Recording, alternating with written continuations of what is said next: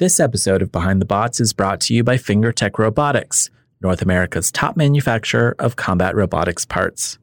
If you're interested in building your first combat robot, check out FingerTech's Viper Kit, which includes everything you need to build a fully functional, competitive ant Antweight. FingerTech also carries a complete line of wheels, hubs, motors, and other components if you want to build a bot from the ground up. Check them out online at www.fingertechrobotics.com.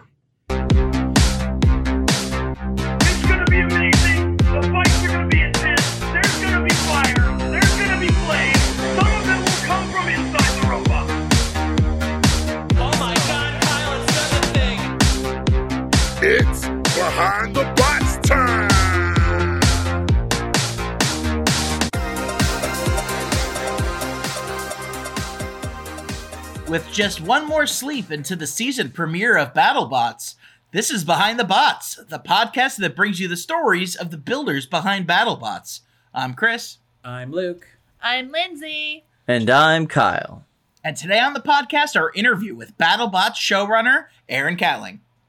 We'll wrap up the show with this week's installment of Robots Around the World, and this is a weird one, so you don't want to miss it. if you like our show, please rate and review us on Apple Podcasts, Google Play, Stitcher, Spotify, TuneIn, Castbox, Player FM, and Podbean. You can follow us on Facebook at Behind the Bots, and tell a friend. We really appreciate all of your support. Time for this week's Combat Robotics news. I have seven news items for you today. Let's start with a ton of news from BattleBots itself. First up, the first episode from BattleBots Season 6 premieres Thursday on the Discovery Channel.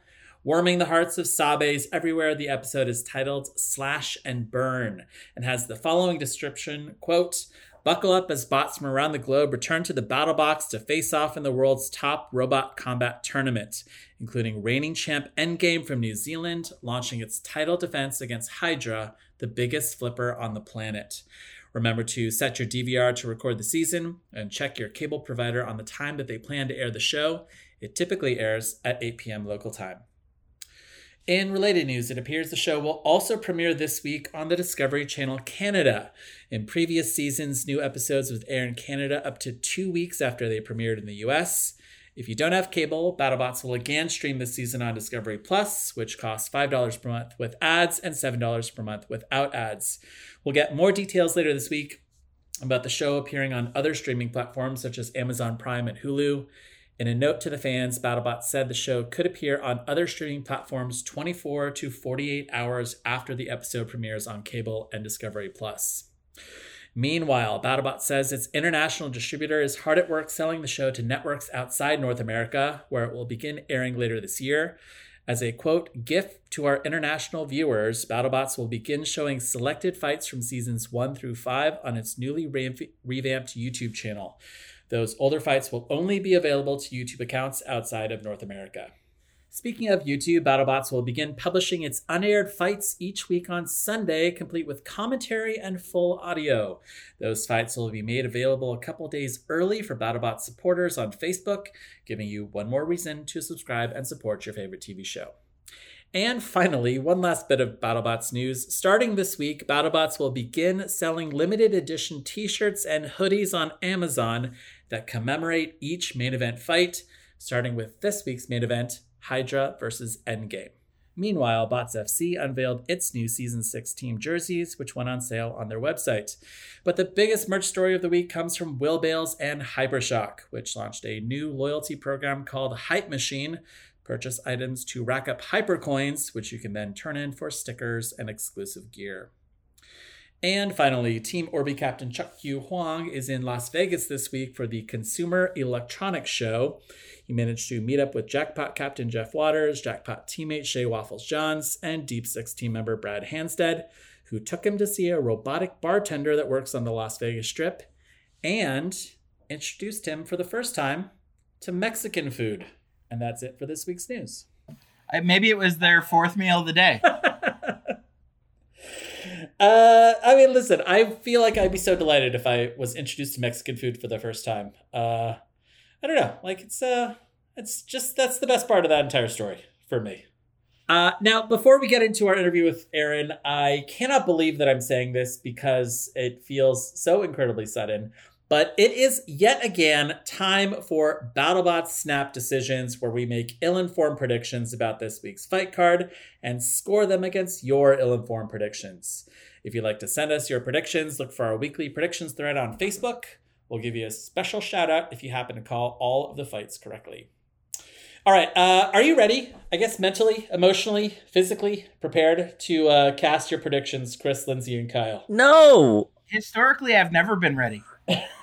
no, I'm not ready. This is early season is the worst. Yeah, yeah. Well, I mean, you have the le- you have the least amount of data to go off of, you know, for your for your snap decisions. Yeah, exactly. I'm confident. Lindsay, there you go.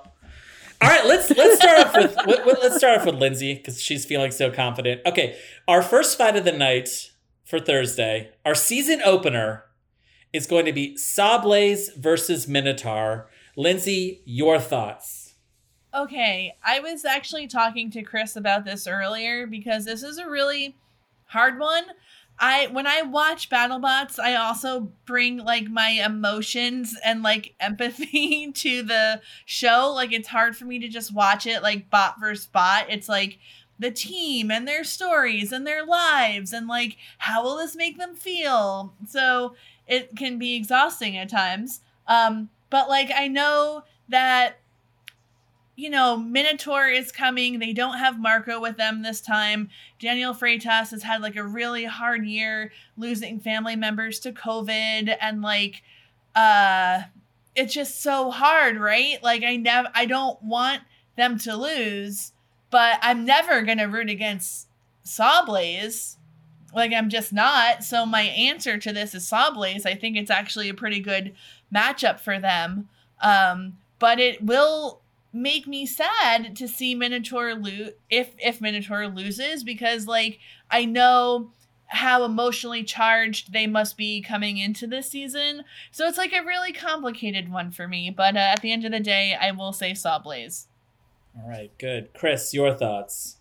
Um, ah, beautifully said. Uh, I I historically love Minotaur. I've always wanted to see them, uh, you know, in a uh, in a finals. But I think like just rock paper scissors of it. Sawblaze is a, is a bot that's really kind of designed to uh, to to handle types of, of high energy weapons that that don't have a ton of reach. I mean, I mean, case in point, Minotaur. It's a it's a bot. I don't know what, what the, if that we're going to be running like tons of top armor, but Sawblaze certainly has an advantage there with that scoop and and chop. Um, so I'm gonna I'm gonna have to say, sadly, Sawblaze will probably take this. But what an exciting match uh, to kick things off with. Good. Well said. I hope Minotaur gives James Jameson hell. I uh, I do think it'll be a judge's decision. Yeah. Ooh, All right. Kyle, your thoughts? Uh, Sawblaze versus Minotaur. I actually do not think it'll be a judge's decision. Uh, I think that it will be a pretty decisive win for Sawblaze because uh, it all comes down to the forks. Sawblaze has the beefiest forks in the game. They can actually stand up to that drum on Minotaur pretty well right now, and uh, I think they're gonna tear him up. I think it's gonna be a lot of fun to watch. Okay. Uh, I think this season I'm going to recuse myself because I uh, I went to uh, to BattleBots for a week, so uh, I I know some of the outcomes of some of these fights. So uh, you know, I feel like uh, you know, I don't know. I guess it's going to be the three of you weighing in, which I think is fine. Um, okay, Kyle, we're going to stay with you. Our next fight of the night is Uppercut versus Gigabyte. Your thoughts on this matchup? Uppercut. Um, I honestly, I like Gigabyte's a, a very powerful bot. They've done some great work. It's pretty bad rock paper scissors for them with this. Uh, and if uppercuts even two thirds of what it was last season, they, they stand no chance. Okay. Lindsay, I know you're a big fan of Gigabyte. Are you uh, going to be going with the uh, the Giga Boys? Oh, I don't like that phrase. Is that is that a colloquial term or did you just make that up? Giga Boys. Uh, listen, Lindsay, you're you're one of the first members of the Giga Boys. It's a brand new group. I thought we were the Shock Boys.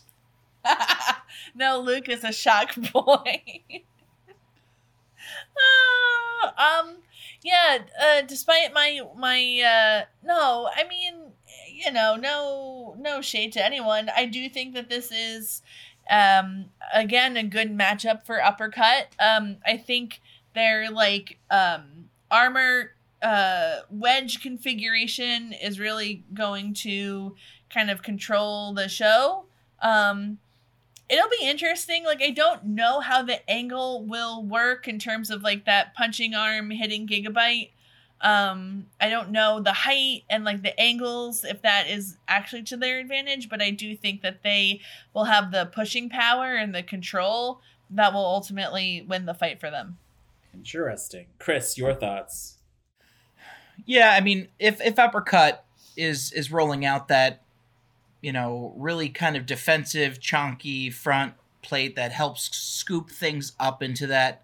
Uh, I hate to call it this, but I'm gonna resume calling it for this season the fister. Um, yeah, sorry. Uh, I I think uh, Giga Gigabyte is gonna uh, gigabyte the dust. Are the Giga Boys gonna get fisted? Ugh. Wow! now you just took it too far. That's what you just said. You can only Chris? take a fisting joke so far, Lindsay. Ah! Uh, I'm just saying, lies detected. Chris, you love calling it that, and you know you love I calling love it calling that. Calling it the fister. Uh, Chris, let's stay with you for the next fight. Switchback versus Gruff. Will this be the uh, first time of the season that I'm stuffing my face full of stickers? You know, will Switchback be uh, taking this one home? Hold on, hold on, wait. Are you gonna stuff your face full of stickers every time they win? Yeah, every single time. That's not the original agreement. Are you making a new agreement? It's gonna go straight onto our Patreon. We are going to live stream my own, you know, sticker poisoning death. Okay. Um, yeah, that's a good reason to start a Patreon, I guess. Let's do that. we've been we've been actually working it out secretly, Luke, with the switchback uh, folks, and uh, we decided that technically a car decal is a sticker, and so. Uh, you're get, essentially getting the six foot sub of stickers. Ooh, can we do like Good. those big all mag, you know, those giant magnet sheet stickers like they put on the side of cars? That's what it is. Yeah, absolutely. yes. Lots of glitter too. I'm into it. Mm. I'm into it. Good. Uh, Chris, Switchback versus Gruff. Your thoughts? I don't think that you're going to be eating a sticker in our next episode, Luke. Thank God, Chris. All right, uh, Kyle, your thoughts? I'm pretty sure you're gonna be eating a sticker. What? You're gonna go with Switchback? How dare you, Kyle? Look, let's let's do the math. Does Gruff do well in their first fight ever? No. no, they do not. They're going up against a very well built, well engineered bot uh, with a uh, presumably, according to all the test footage anyway, pretty powerful weapon on it. Uh, it's going to be a tough one for Gruff to win. Oof. All right, Lindsay, your thoughts? I'm gonna be a chaos agent here and say uh switchback. Maybe I should Ooh. switch to switchback. Yeah. Chris, do you want? Yeah. You're gonna switch. You're gonna switch to I'm gonna Switchback. switch to switchback. My own They're a great brother-in-law. and They're gonna win, and you're gonna eat lots of stickers, Luke. All right. Uh, okay, Lindsay, uh, let's start off with you here. Uh, Captain Ah. Shredderator versus Tombstone. I know that you're uh, one of those Shredder boys, you know, so uh, I don't know how many of these I have. Uh, Lindsay, your your thoughts on this matchup? Wow. Okay. Remember when I said that I was confident? yes. Like that was a lie. Okay. That was all a lie. That was a facade. And this one, man, I don't know. I don't know. Like I know that for a long time, Shredderator has been like, "Oh, Ray Billings won't fight me because like he knows that he can't win." Um, and I don't know. Do they have a point? Like, it. I don't know, but I am still gonna go with Tombstone. Tombstone. Okay. I'm still gonna go with Tombstone, and I feel okay about that. But I would not be shocked if Shredderator pulled it out. Interesting. Chris, your your thoughts? Um, it is it is kind of an interesting matchup. It's like it's kind of like a have we seen Tombstone against a powerful full body spinner ever or even a ring spinner? I don't think so. Yes, Gigabyte. What? Oh my god, now I gotta look this up. We saw Tombstone versus Gigabyte, and Tombstone undressed them. Right. Was that the season though that Gigabyte was having the issue with that lock bar on the top? Correct. That was the the season that Gigabyte was having the issue with the poorly uh, sourced aluminum cast lock bar on the top that shattered upon impact. And Right. uh, yeah, yeah, and and Mladnik wasn't there. He was in China. Oh wow. So you know the bot always performs better when John's around. Yeah, I so th- this is actually a very this is a unique matchup that I that I would have to actually throw to Shredderator. Oh, Yeah. interesting. I, I mean, from what I understand, it's like dialed in. They had been working on it. I know last year they kind of like rebuilt the whole thing again. I, I, I yeah, I just I kind of see, you know, the uh, that that sloped uh, wall on the outside of that armor plate as perhaps getting under and even kind of uh, you know lifting uh, Tombstone up. And you know, once Tombstone uh, is inverted or or, or it, uh, it it turns on its side and starts kind of skipping, like it's its own worst enemy at that point. Um. Huh. So yeah, that's where I'm standing. I think it'll come down Wild. to if Tombstone can like box rush them and prevent them from ever getting up to full speed. That's not really a Tombstone style, though. I know. Yeah. Ray Yes. Billings is gonna Uh, have Kai- to is gonna have to get very creative if if he wants to beat Shredderator. It's it's his match to uh, you know to win. It's it's it's just Hmm. he's gonna have to work for it if he if he really does want to pull out a W. Yeah, interesting. Kyle, your your thoughts? Tombstone versus Captain Shredderator. I'm just gonna um I'm just gonna give you some quotes. Okay. Physics, baby. Spin to win, baby. It doesn't matter if they pop me up. I just come back down spinning, baby. And all of those quotes ended up being untrue. So there is no reason in my mind to believe that Ray Billings has been dodging him because the physics do not work in his favor. This goes to Tombstone easily. Uh, Oh, Kyle, wow. are you calling uh, Mr. Brian Nave a liar? Did Brian Nave? Oh no concoct no no no no no no! A liar is intentionally him? a liar is intentionally telling mistruths, right? Uh, Brian Nave fully believes everything he's saying, so that that does not make him a liar. Good. All right. Kyle, we're going to stay with you for the next fight. Free shipping versus Blacksmith. Your thoughts? Uh, first of all, we all win. We all win with this fight. This fight is going to be so much fun. There is literally no way it cannot be fun. Uh, free shipping wins because Blacksmith has got a whole new weapon and they're they're working out new stuff and they're doing new things. Uh, but nonetheless, we're all gonna really have a great time during this fight. Good. Lindsay, your thoughts? Free shipping versus Blacksmith. All right. I think that this goes the full three minutes. It goes to a judge's decision.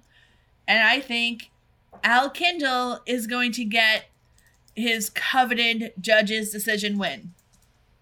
Ooh. Okay. It's Chris, your thoughts? though. It's interesting though that we're having free shipping and Gruff in the same episode and Gigabyte and Captain Shredderator in the same episode because they're they're you know somewhat similar bots to each other. Hmm. Yeah. Good observation. Chris, your thoughts? Free shipping versus Blacksmith. Blacksmith. Blacksmith. Okay. Uh, all right. On over to the next fight, Chris. We'll start off with you. Pain Train versus Deep Six. Are you're you're recusing yourself from this one as well, right, Luke? Oh, right. Well, because now I'm the newest and least qualified member of Pain Train. Yes. Well, uh, Luke, I have to go Pain Train every single time. Luke, you are head of CAD for Pain Train, and that is exciting.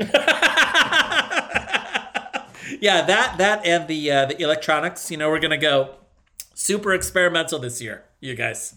That's so cool that they're all stepping back and they're just going to be handling social media and uh, and finding new and unique sponsorships.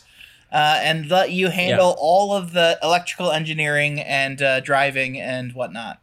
So good on them. Yeah, yeah, that's right. Yeah, Chris, Pain Train versus Deep Six. So I'm gonna say Deep Six. oh, Okay. Unconventional choice there. All right, uh, Lindsay. Actually, uh, Kyle. It's gonna be the Kyle, worst. Pain Train versus Deep Six. Uh, this is a hard one because essentially it's like two pretty untested bots. You know, uh, Deep Six had to make some massive changes to their design because they ho- wrote a whole rule about Deep Six and their weapon size. Um, I'm gonna go Deep Six, but I could very easily be wrong, and I will be happy to be wrong because I want Pain Train to to get a win. Uh, Lindsay, your your prediction here. I echo everything that uh, Kyle just said, and uh, yeah, I mean, I'd be so happy to see Pain Train win. Uh, I will call it for Deep Six, and also we're taping this on Monday. It's Andrew Russell's birthday. Happy birthday, Andrew! Happy birthday. Happy Birthday, Andrew. I am going to jump in for this one, and I will say that Pain Train is going to take this absolutely. Uh, so yeah, Pain Train. It has no brakes, and uh, we're going all the way to uh, to victory. So so there you go. Um, okay, and then All pain, no breaks. Hold on, hold on, hold on. You didn't design breaks into that bot, Luke? What were you thinking? This is going to be horrible. new. You know what's going to He's not a happen? cad. They're going to walk out there and the bot's not going to work and Evan's going to open up the top and he's going to be like, "I see the problem. The inside of this bot is just bales of yarn." he trusts me, you guys. All right, um, all right, and then finally our main event. Lindsay, I'd love to get your thoughts on the main event. Hydra versus Endgame. Spicy main event. Um, yeah, definitely spicy. Um, is like, is Hydra gonna be the Hydra that we associate it like with the flipper, or is it gonna be, you know, a spinner that they've been teasing? I don't know. Um, I think that this is a really hard one to call but I do think that this is going to go to Endgame. Hmm, Endgame. Okay. It'll be fascinating, however it goes. Like I'm, I'm very excited. Okay. Chris, your thoughts on the uh, main event Hydra versus Endgame? Yeah. Oh wow. It's um. It's gonna come down to that ground game. Who's like, whose forks or wedges are gonna reign in like supreme for those uh, for those first critical few seconds. And you know, I I I know that Endgame has like a really devastating vert. I know that they're that they're piloted extremely well, and that they have used forks uh, really well. Hydra's just so low, and it's just you know it doesn't take much to bully Endgame. I think if you're a Hydra, um, so yeah, I'm gonna I'm gonna throw my vote at Hydra, but it is a very exciting main event for a first episode. Definitely. All right, Kyle, uh, take us home. Your thoughts on the main event Hydra versus Endgame. I could not have said that better myself. Um, I do think that it is going to end up being Jack Barker's driving that pulls it out, and I I do think that the ground game is going to come in as a major factor. But Endgame has shown in the past that they can bust out the longest forks possibly, uh, like uh, possible if, if need to be, and I think they will use that to their advantage it, they'll have to maneuver Hydra around to the side of Endgame to to get a good flip, and I don't see that happening. It's just it's not that athletic of a bot. Um, so yeah, I I give this to Endgame. uh, fully, but I, I agree with Chris's assessment. Honestly, I think I think it could definitely go the other way. Awesome. Okay. Well, that wraps up uh, this week's edition of Snap Decisions. Look for our post on Facebook to Hold on, hold on. We don't want to talk about the YouTube exclusive. Um. Oh my goodness, Kyle, are we also going to be scoring the YouTube exclusive? I mean, it's a it's a pretty interesting YouTube exclusive this week. All right, fine. The YouTube exclusive fight this week: deadlift versus jackpot. Kyle, your thoughts on this fight? Jackpot, but I hope the deadlift guys get a lift because I like them and I hope their bot does well this year. Second, All right, two votes for jackpot. Will that be three, Lindsay? No, I'm calling it for deadlift. Nice, good. Okay, good. Um, all right, yeah. Wow, Chris just gave me Chris just gave me the biggest side eye. side eye. Wow. It wasn't a side eye. I was looking straight at you. What you guys don't know is our audience. Uh, what our audience doesn't know is that we've seen the deadlift team in person, and uh, they do fill out their shirts very well. So Wait, now hold on. Is this is this a robot fight or a street fight? Because I might change my answer. Uh, no, I'm just saying that you know that might be why Lindsay's rooting for him. You know, they they fill out their shirts very well. I'm just saying, you know, that's that's all. Wow. I am rooting for them, Kyle, because I have seen them at competitions and they are the most organized, like well-oiled machine that I, I've ever seen for a you know a somewhat new team. And uh, I think that they took all of the lessons from Hold last. Uh, uh, uh, uh. I think they took all the lessons from last year and like Jameson goat it, and now they are coming back with a new vengeance and have learned a lot of lessons. And I think that they are coming after jackpot. Are you? Wait, you've said you you've seen the the deadlift team well oiled? That's that's what I heard. That's what I heard. We're getting married in ten months, Lindsay. Yeah, but we're not married yet.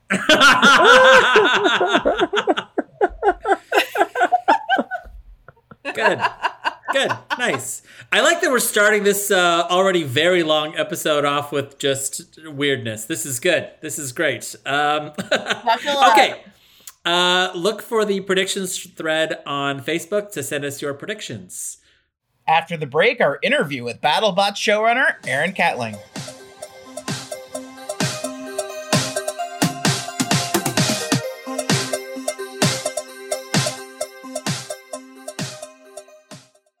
This interview is brought to you by Just Cuz Robotics and friend of the pod, Seth Schaefer. Seth has competed in BattleBots with Bloodsport and in Season 6 with Retrograde. His goal is to make it easier for new builders to get involved in combat robotics through guides and tutorials, and now custom products. If you're interested in learning more, check out his website at justcuzrobotics.com. That's just C-U-Z robotics.com. This week on the podcast, we have a very special returning guest, BattleBots showrunner Aaron Catling. Aaron is one of the most influential people at BattleBots. He sits on the selection committee, helps pick fight night matchups throughout the season, and builds the TV show's many storylines, and is ultimately in charge of the product that gets delivered to the Discovery Channel. He's the ultimate BattleBot superfan and knows more about the teams than all of us put together. We're catching up with Aaron ahead of the premiere of season six, which we've heard is the best season of BattleBots yet. So, welcome back to the show, Aaron. Hey guys, how are you? Great to be here. I am so happy uh, that we, we we get this chance to talk. Um, you are one of my favorite people in the BattleBots Aw. universe, and I wish that I could have you on every other week um, because you you know so much about the sport. Uh, you know so much Oh, about like thank the current state of the sport, the characters in the sport, um, and I feel like I don't know, like you're obsessed with the show at the level that we are. So like that's pretty cool. Well, you'd, from my point of view, like you'd hope so, right, for the guy running it, but you'd, you know, that you'd be passionate about it, and that's why I love coming here. You guys are so passionate about it, and you know, it's a good opportunity to talk about how awesome season six is going to be. Yeah, yeah, we're so excited about uh, about Thursday's premiere. Um, I want to start um, because we we probably picked up a lot of new listeners since the last time you were on the show. So maybe we could ask a very fundamental question. You know, everyone's heard of Greg, everyone's heard of Trey. You know, Chris and Kenny and Faruq, Aaron Catling, right? You know, big name behind the scenes. Um, but like, what is a showrunner?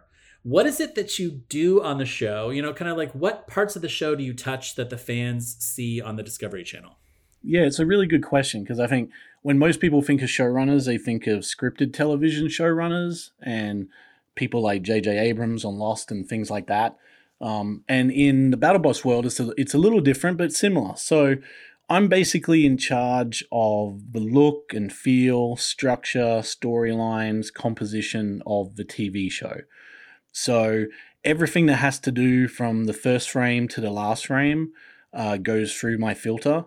I'm very lucky to have an incredible team of about 200 people who work with me and make me look really good, um, who are all just as passionate, I might say, about robot combat. Um, and we all work really hard year on year to shine a light on this incredible sport and try to do it justice. Um, you know, I've been lucky enough to been to be with BattleBot since 2015 and help kind of bring it to life on ABC and now through Discovery. Um, and everything, I mean, everything that has to do with the show, the event, uh, really runs through, you know, my office and the other EP's office. So, you know, everything from do we have a crowd? What are our COVID protocols? To who are the bots being selected? Who are they fighting? What's the structure of the tournament? Um, everything kind of goes, everything's all encompassing from back in the day who should be Chris and Kenny before they were Chris and Kenny, who should be Faruq. Um, all of that is kind of uh, on my desk. And uh, I have some amazing people who are my bosses. Uh, but yeah, kind of the buck stops with me a bit. Um, I want to ask you about storylines and how you develop storylines at BattleBots. I think one of the cool things about the show is that um, it it manages to highlight so many people, so many builders, so many interesting robots, so and like really set up the stakes in the matches really well. Um, and I'm just fascinated by how that happens, like how much work goes into before the bots show up, you know, and how much are these stories being discovered like during the 10 days of filming you know it, it feels like it's a very big lift to find all of these stories and then cut it all together in a short amount of time to build such a compelling tv show Oh, thanks. Yeah, no, the team does an incredible job. Um, you know, the it all begins in pre-production when we select the bots, uh, and so you know the selection committee. Uh, we look at everybody and and determine who's in the field, and then the moment we know that field, you know, I have a team of producers, and we start breaking it down, and we have conversations with all the builders. We start building what we call one sheets which I know some people back in the day would take like screen grabs and could see them in front of Chris and Kenny. That was always a fun little Easter egg when someone's like, hang on a minute. Um, there's a preseason ranking. What does that mean? Uh, and that was a lot of back in the ABC days. We didn't, you know, we didn't really know how to quantify stuff, and we're trying to work out who's a contender and who wasn't. And as you guys can probably remember, the old tale of a tape and all all our teething problems getting to where the show is now, and that was our infancy uh, way of trying to understand the sport. Now it's a lot more nuanced, and uh, you know I'm very happy that a lot of my team is back year on year. And so as we get to know the builders better, the community better, the sport better, our fans better, we start to learn the best way of telling those stories. And it all begins and ends with the incredible builders on BattleBots. I mean, they are the they're everything. There is no show without them. There is no I don't want to say product. There's no sport without them. And I've always taken it really seriously that we are incredibly lucky to be making a show about these incredible uh, sportsmen and women um, and engineers. And so we look at them and go, okay, cool. What's their story to tell? Is this a young up and comer? Is this someone who's been on, been around for 20 years? Is this someone who's just, you know, starting to emerge now? They were on a team, but now they've branched off to do their own thing. Uh, and the great thing is, all those stories are there. It's it much like any other sport. The stories are there as long as you go looking for them the right way. And fortunately, on BattleBots, we've got a really great team who has learnt how to f- help the builders tell their own stories. And we've had great partners like Discovery who let us do that. And we've learnt the most effective way slowly of doing that, where it's kind of one part personality, one part tech, one part showmanship, one part what you do in the box, you know? Um, it all comes down ultimately to how you perform inside the battle box is a great determiner of how much the the viewers will engage. You know, so you look at someone like Rusty, you know, who was just a phenomenon last year. You know, that was we knew that Dave was awesome, but honestly, the first time he did an interview with Chris and Kenny, um, it was just lightning in a bottle. And I was just sitting there in the control room going, This guy's a star. Like, this is amazing. I mean, he'd just had a fight with Sporkinok and Lilith, who who we love. And, you know, it wasn't the greatest fight of all time, but I was just like, this guy's so engaging. Like, the audience is going to love him. And so slowly you start going, we've got to make more of that. Let's talk to him. Let's find out what makes him tick. You know, he wasn't he wasn't high on our priority list necessarily going into season five as like this guy's going to be amazing. He's going to you know he's going to be the top personality of the sport. Um, but it's it's what develops on the day, and also you know in the unscripted world, which is where a lot of my producers come from, you learn to follow your nose and adapt to what's happening. And it really much very much is a live sporting event that has a life of its own across the two weeks and you've just got to be willing to go on that ride and roll with it and see where it takes you because you will have things like deep six piercing the test box you'll have things like helichopper you'll have everything under the sun to deal with and you just try to put the story out there in a way that everyone will love and then you use the talent as a vehicle to help you whether it's pete uh, jenny taft back in the day jessica allison whoever it may be um, and you know obviously chris and kenny have a heart and soul um, and then Faruq is kind of like the ringmaster you know and so we've got all these different tools we can use. And in the fight card format what we stumbled into was that by having a main event, even though it doesn't necessarily, we're not saying that's necessarily going to be the best fight of the night, but it's one that we choose to focus on and tell those stories.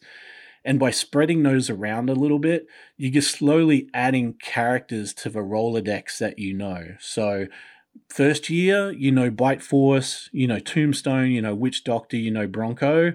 And then you've got others that you might love, like Ice Wave or Ghost Raptor, whoever it may be. Then season two, you're adding on Bombshell and different teams like that. And now you come come to this year, and people like, oh my god, Yeti's back, Greg Gibson's back, Minotaur's back. This is incredible. Blacksmith's coming back. And when I look at it now, there's a hundred different people in those pits who all have their own fans who people love and can't wait to see. And that's that's pretty that's pretty nice as a showrunner to look back on, you know, the five seasons we've done and go, man, that's you know over across. I think it's 109 hours of TV before this season. Um, we've created a whole bunch of uh, windows into people's personality that people really love engaging with and watching and feel like they know them. And that's if you're doing that, you're probably making a half decent TV show.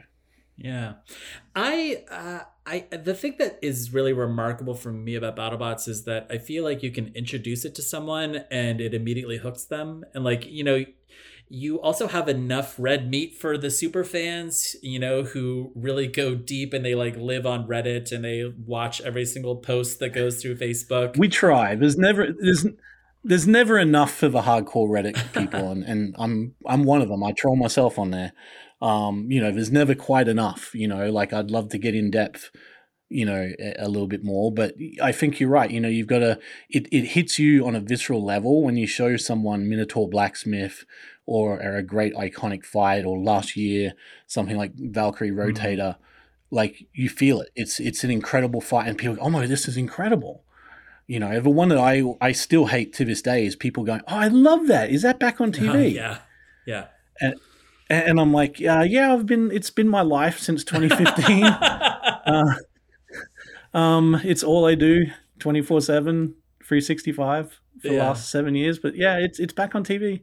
Um, but yeah, I think, you know, it's it's an amazing I, I love the Comedy Central days, but I, I think what we're doing now is is such a great representation of the sport.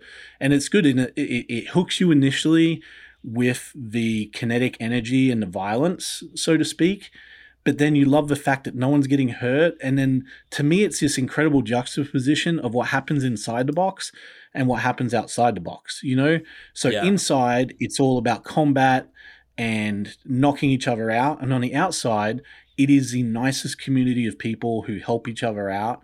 and that's been one of the real things that I've loved that the show's evolved. We've kind of been able to go away from the early days where we were really trying to create archetypes and be like good guy, bad guy, because no one knew anything about the sport.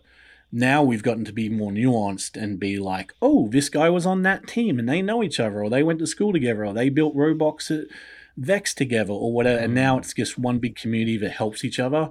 Um, where someone who might be going into the box to fight someone else was literally just helping them get ready.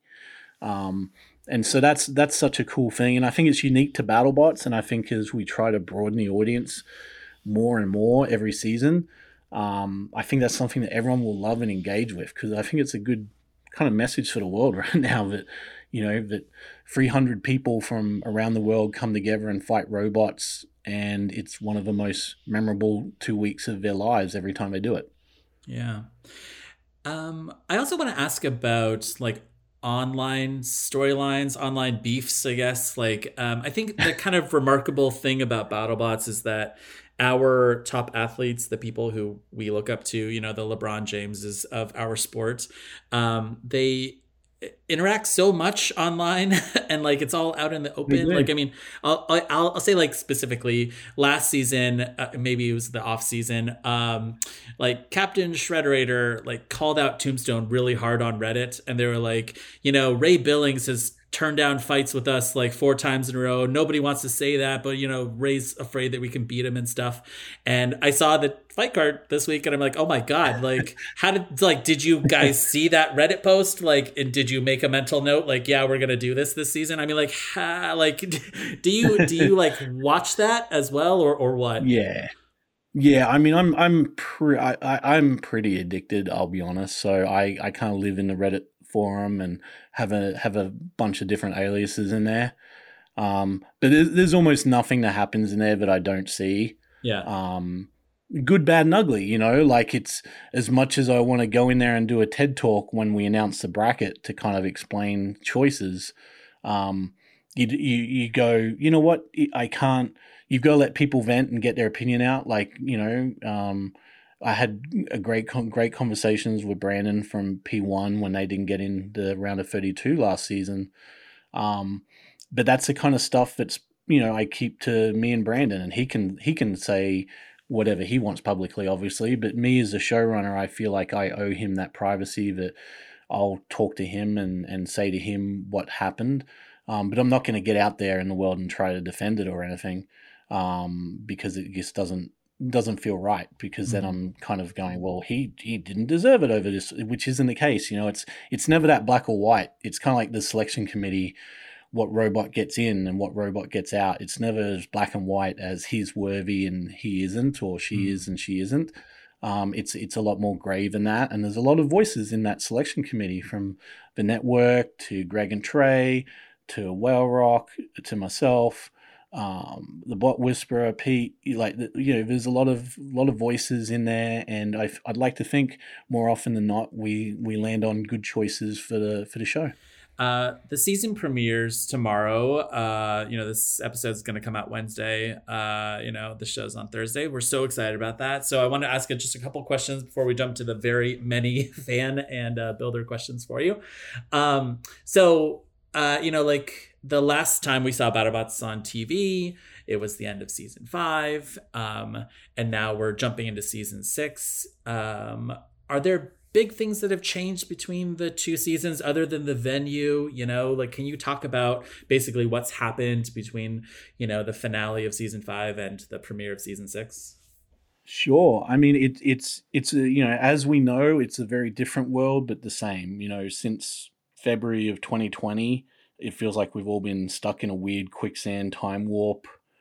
Uh, have we just kept hopping in a DeLorean and living like the day worse and worse or something? Like it's, you know, when we shot season five, we never expected to have to go through another COVID shoot. Hmm. Um, we never expected, you know, it was it was as hard a season of, of any TV show as we've shot, and there really wasn't a lot of stuff shot during that period when we shot season five. And the fact we got everybody in and out healthy um, was an amazing amazing feat by the entire production staff. Um, this time around for season six, we were hoping it was going to be a much wider net. We were hoping the world would be able to come. Um, and in some ways, it has. We, we've been blessed to have teams like Minotaur come come back, and uh, you know we had we've had some amazing teams come. You know we've been lucky enough to have Blade come this year um, from South Korea. Um, but we were meant to have a bunch of British teams who, unfortunately, it didn't work out at the last minute. Um, so that was disappointing. Um, and also the, the the number one thing when you watch the episode, which is what I want people to be really excited about, is the crowd's back. And as great as the opera boxes were, and as much as I loved seeing the builders reacting to the fights, nothing competes to having the energy of a live crowd watching these fights.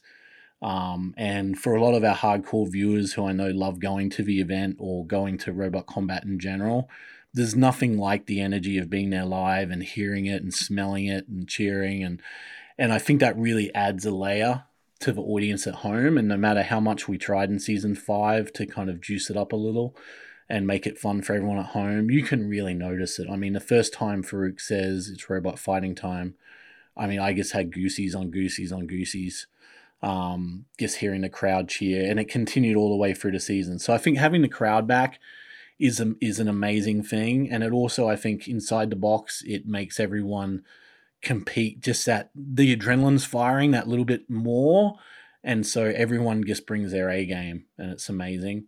Vegas was a spectacular venue. I think Long Beach was incredible for the three seasons we were there, and we really had a luxury of space. Um, the pits were amazing and huge, and there was just space everywhere. There was space to shoot hero shots and interviews and all sorts of things. Uh, Vegas, the studio is much smaller. We had to build a whole secondary tent for the pits. Um, you know, it was you know 100 degrees, so it was completely air conditioned. And uh, you know, one of the great things, again, you know, we've got an incredible team and uh, my EIC Troy, who who handles a lot of these things, built you know helped build the most incredible tent out there that just kept everybody. Uh, every going into the event, everyone was like, "This is gonna suck. We're gonna be in Vegas in hundred degrees. This is gonna, you know." And it wasn't that way. The tent was so good. It wasn't really a tent. It was like building an airport hangar out there. Um, but it it was a little smaller footprint uh, but actually fit the show really well. We were able to reconfigure the box a little bit. Um, so, you know, not even getting to uh, the upper deck or the shelf, as everyone calls it. Um, yeah, so just uh, so everyone, we call it the upper deck. So you'll hear that a lot this season. Um, and, you know, we're able to reconfigure and move the tunnel to kind of where we've always wanted it, which is kind of like the teams walk out of the tunnel and straight up onto the builder's platform, and it just adds to the pageantry. So, and a lot of that is what Discovery loves about the show. They love that we make a show that's big and grand and looks awesome. Um, you know, frankly, for you know, not as much money as the big shows that do that. You watch a show like The Voice, and you see every dollar on the screen. It's like, oh wow, and they're expensive, great TV shows we're a fraction of that budget, but try to be just as cool and uh, make the world seem just as amazing as any big sporting event or TV event. Um, and I think it did, you know. And then this year it got mixed, you know, things uh, got rejiggered a little by having the upper deck, um, which I think changed the competition a little bit um, and mixed things up. So it, it, it's it was a really fantastic season. We have some incredible bots back, some great newcomers, and I think everything everyone was just ready to get back in a battle box and fight. And I think everybody brought it, and it's you know, it, it sounds like hyperbole that you do every year, but it really is the best season uh, of the six that I've been a part of. Uh, intimately, it's easily the best. Yeah. Um, one thing that was new this season was that Discovery announced ahead of time that they were picking up the show for two seasons, not just one. And you also found this big, beautiful, brand new permanent venue in Vegas.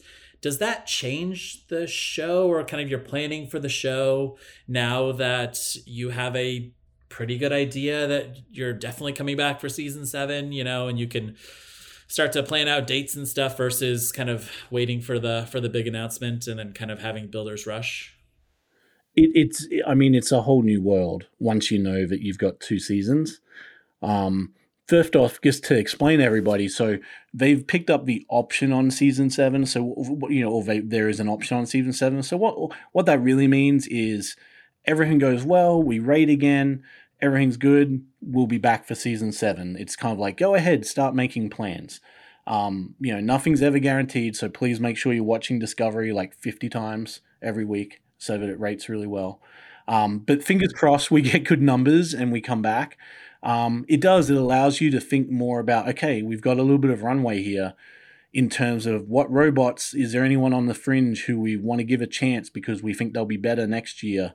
Is there anything we want to do production wise knowing that we've got a two year runway? You know a lot of that is moving the tunnel and things like that and little things we do with the box lighting um, the new sneeze guards that are around the edge of the box. Um, some of that stuff isn't possible without kind of trying to amort the money across two seasons. So um, there's definitely that to be considered. And also, just from a staffing perspective, as I was talking about before, a lot of what makes BattleBots so good is the people behind the scenes who you guys never get to see or meet. And they are so good and so committed. And most of them, if not all of them, are freelancers who, you know, will be on BattleBots for two months, three months, four months, six months, nine months of the year. And for them to have a pretty good idea that we're coming back for season seven is really a great way of me trying to engage and get the best uh, crew for the show. Um, and it really helps because as a freelancer, you never have that much security in TV. And so to be like, oh, cool, I can do BattleBots and there's a good chance it's coming back next year. This is awesome. I know what I'm doing from, you know, uh, April through September or whatever it might be. Um, so that's a real luxury. Um, and hopefully for the teams, it just gives them a sense of, you know, I mean, we've all felt, I feel it on the TV side, I can't even imagine what it's like for the builders, is that kind of like, when are we going to find out? When are we going to find out? And it's never early enough. It's it's always too late, and that really impacts the build time. It impacts any negotiations that are going on because there's kind of like a well, we're lucky to have it, so let's just go mentality. And so hopefully with the two seasons, it's allowing everyone to take a bit of a deep breath and go, cool. Like we're five seasons in. And also you can't discount like it was after the fifth season that it went away from Comedy Central. So there's a lot of kind of nervous anxiety about this is the time when a network might be like, is this working for us or not? And so, how do we keep it fresh? How do we keep the show vibrant and make it something they want to commit to? And so, having that kind of at least, uh, you know, semi commitment to the commitment to the two seasons, it just makes you go, oh, okay, cool. They like it. They like what we're doing. Let's do it even better.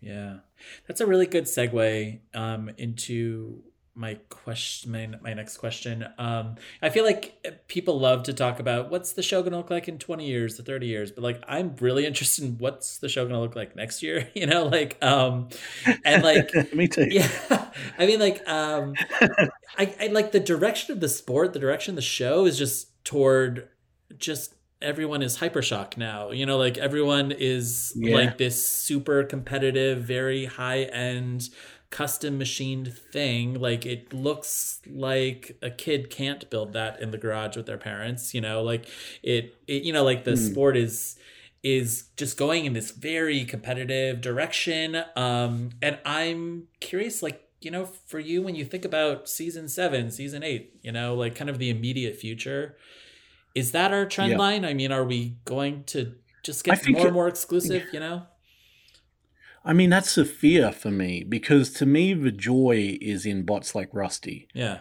and Shmi and Nelly and Rex and God bless it, even Radioactive, right? Like, you, you like, to me, Trey said something to me really early on. I think I'd, I'd I'd known him for about a week, and he was like, "Aaron, you know a good fight because you see some bad fights." Hmm. right? And it's always stuck with me, and it was never part of the DNA of ABC, and it's not even really a part of what we do with Discovery because there's always a, you know, let's let's put our best foot forward. Every fight's got to be a good fight. Um, but to me, there's something to be said for the Sharkopian of it that someone can build it in a garage, you know, Yeah. and that you can still get there. Um, and that it is open. So, you know, hopefully people will see a team like a Rampage and go, okay, a little family team can still do it. Um, you know, now you might not be able to compete on the same level as Hypershock and Shatter and Witch Doctor and some of these incredible teams. I mean, they're like NASCAR teams at this point. They're just incredible. I mean, it's how quickly the sport has evolved. I think, you know, it's interesting when you talk to someone like Mark DeVitz, who comes back this season, and compare it to his experience in season one. And you just like, the sport has moved so far, so quickly. Um, it's incredible. And the new generation, you know, has come up either at things like Norwalk or, you know, uh, Marama or Mass Destruction, you know, down in Florida, Bellevue Beach. So, like, people have come through things and are, I guess, vexed and are just such good engineers that things are just getting so highly dialed in now that we become almost like the Formula One of robotic combat, which I think is great to kind of set it apart as like the gold standard. Mm. But I still love Evolved Overlord versus Warhead breathing dragon fire, you know? So how do you how do you balance that? And I guess the only thing I can tell the fans is that it's something that us as caretakers of the show really do think about that we you know we you know we hear everybody when they're like oh i guess it becomes a spinner fest. Oh my god you know? Um none of us want that but you're constantly fighting the uh desire to see uppercut blast gemini into the wall. Um rather than a three minute push fest because something hasn't worked Right. and so you're constantly going down this filter of everyone has to hyper perform. And I think there is a certain amount of burnout that will come from that. And there's certainly an amount of expense, you know, that comes with it. And, um, and that's something that, you know, we're just so lucky that the builders, uh, put in so much of their own time, money, sweat, tears, to be here, and that's something I guess always keep at the forefront of my mind. But we have no show without the robots and the builders, and everyone on set has to remember that at all times. And so, you know, then it just becomes you know the sport and the meta will kind of do what it does as long as we as selectors don't predetermine the destiny. You know what I mean? Yeah. Does that make sense? Yeah. Yeah. Absolutely. because I, I want something you know like I, I i want the droopies of the world to eventually be 250 pounds Yeah. you know like I, I want huge to come and surprise everybody because they hadn't seen it at a lower weight class you Hmm. know um you know and so you, you want those surprises yet the best bots are just so good now Yeah. they're so good. Um, you know, so eventually I think, you know, you've got to you've got to move to some sort of system whereby there's a way, an open tournament, whatever it might be, to let newbies in and almost kind of like once they once they reach a threshold, now they can be in there with say the top 40 in the sport, that kind of thing. Um, and maybe there's a way then of having those initial fights still be part of the show alongside with the best 40 Hmm. you know um, it's things like that that i kind of grapple with is there a way of doing that that isn't confusing to the casual viewer because a regular person turning on on a thursday night to watch robots smash each other um, may not understand oh okay this is this is the these are the open tournament where people are trying to qualify for next year but then this year's tournament is happening in the next segment. That's a little hard to take. So then you go well is does it have to be a companion show? Is there other you know all those kind of things uh, which i'm always fascinated by and you know uh, I, I can see great value in long term Yeah, yeah. Um yeah, it's it certainly sounds like you're having the same conversations that I'm hearing on the local level, you know, like on the local level, it's kind Yeah, of bet. the inverse, you know, like at Norwalk Havoc, like our big conversation is like everyone is bringing a hyper competitive like finger tech beater bar egg egg beater, you know, and like does that become well, boring? it. you look at something know? like links Yeah. and you're like how do you beat links right yeah, and it's great. And links versus Silent Spring is something everyone should watch, Yeah. right? Um, but you also want a 15 year old kid to just turn up, Yeah. you know, with one robot and barely any spares and be able to be around the people he idolizes or she idolizes. I think that's what we've got to protect. Is you've got to protect the the barrier the barrier to entry has to be turning up Yeah. you know and it's never quite been that for battlebots and i'm not sure it ever can be because the show is produced at such a high level Right.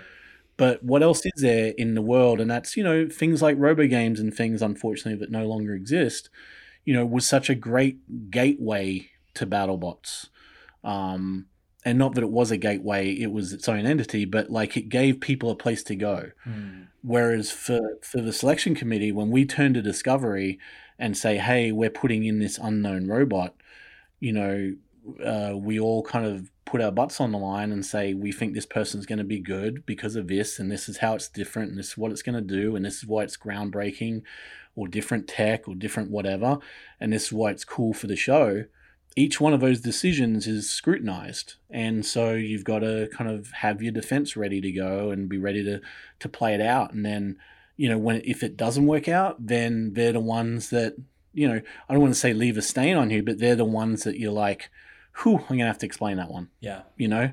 Why why didn't that work? Why didn't that get out of the starting gate? We said that one we hoped would do three fights and it didn't even do one. What's up Yeah. you know they're, they're the they're the unfortunate parts of a show where you've got to kind of you know and that that's why you end up going for people you know who can do it but again i you know not everything in the you know it, it, it's just so gray so gray Yeah.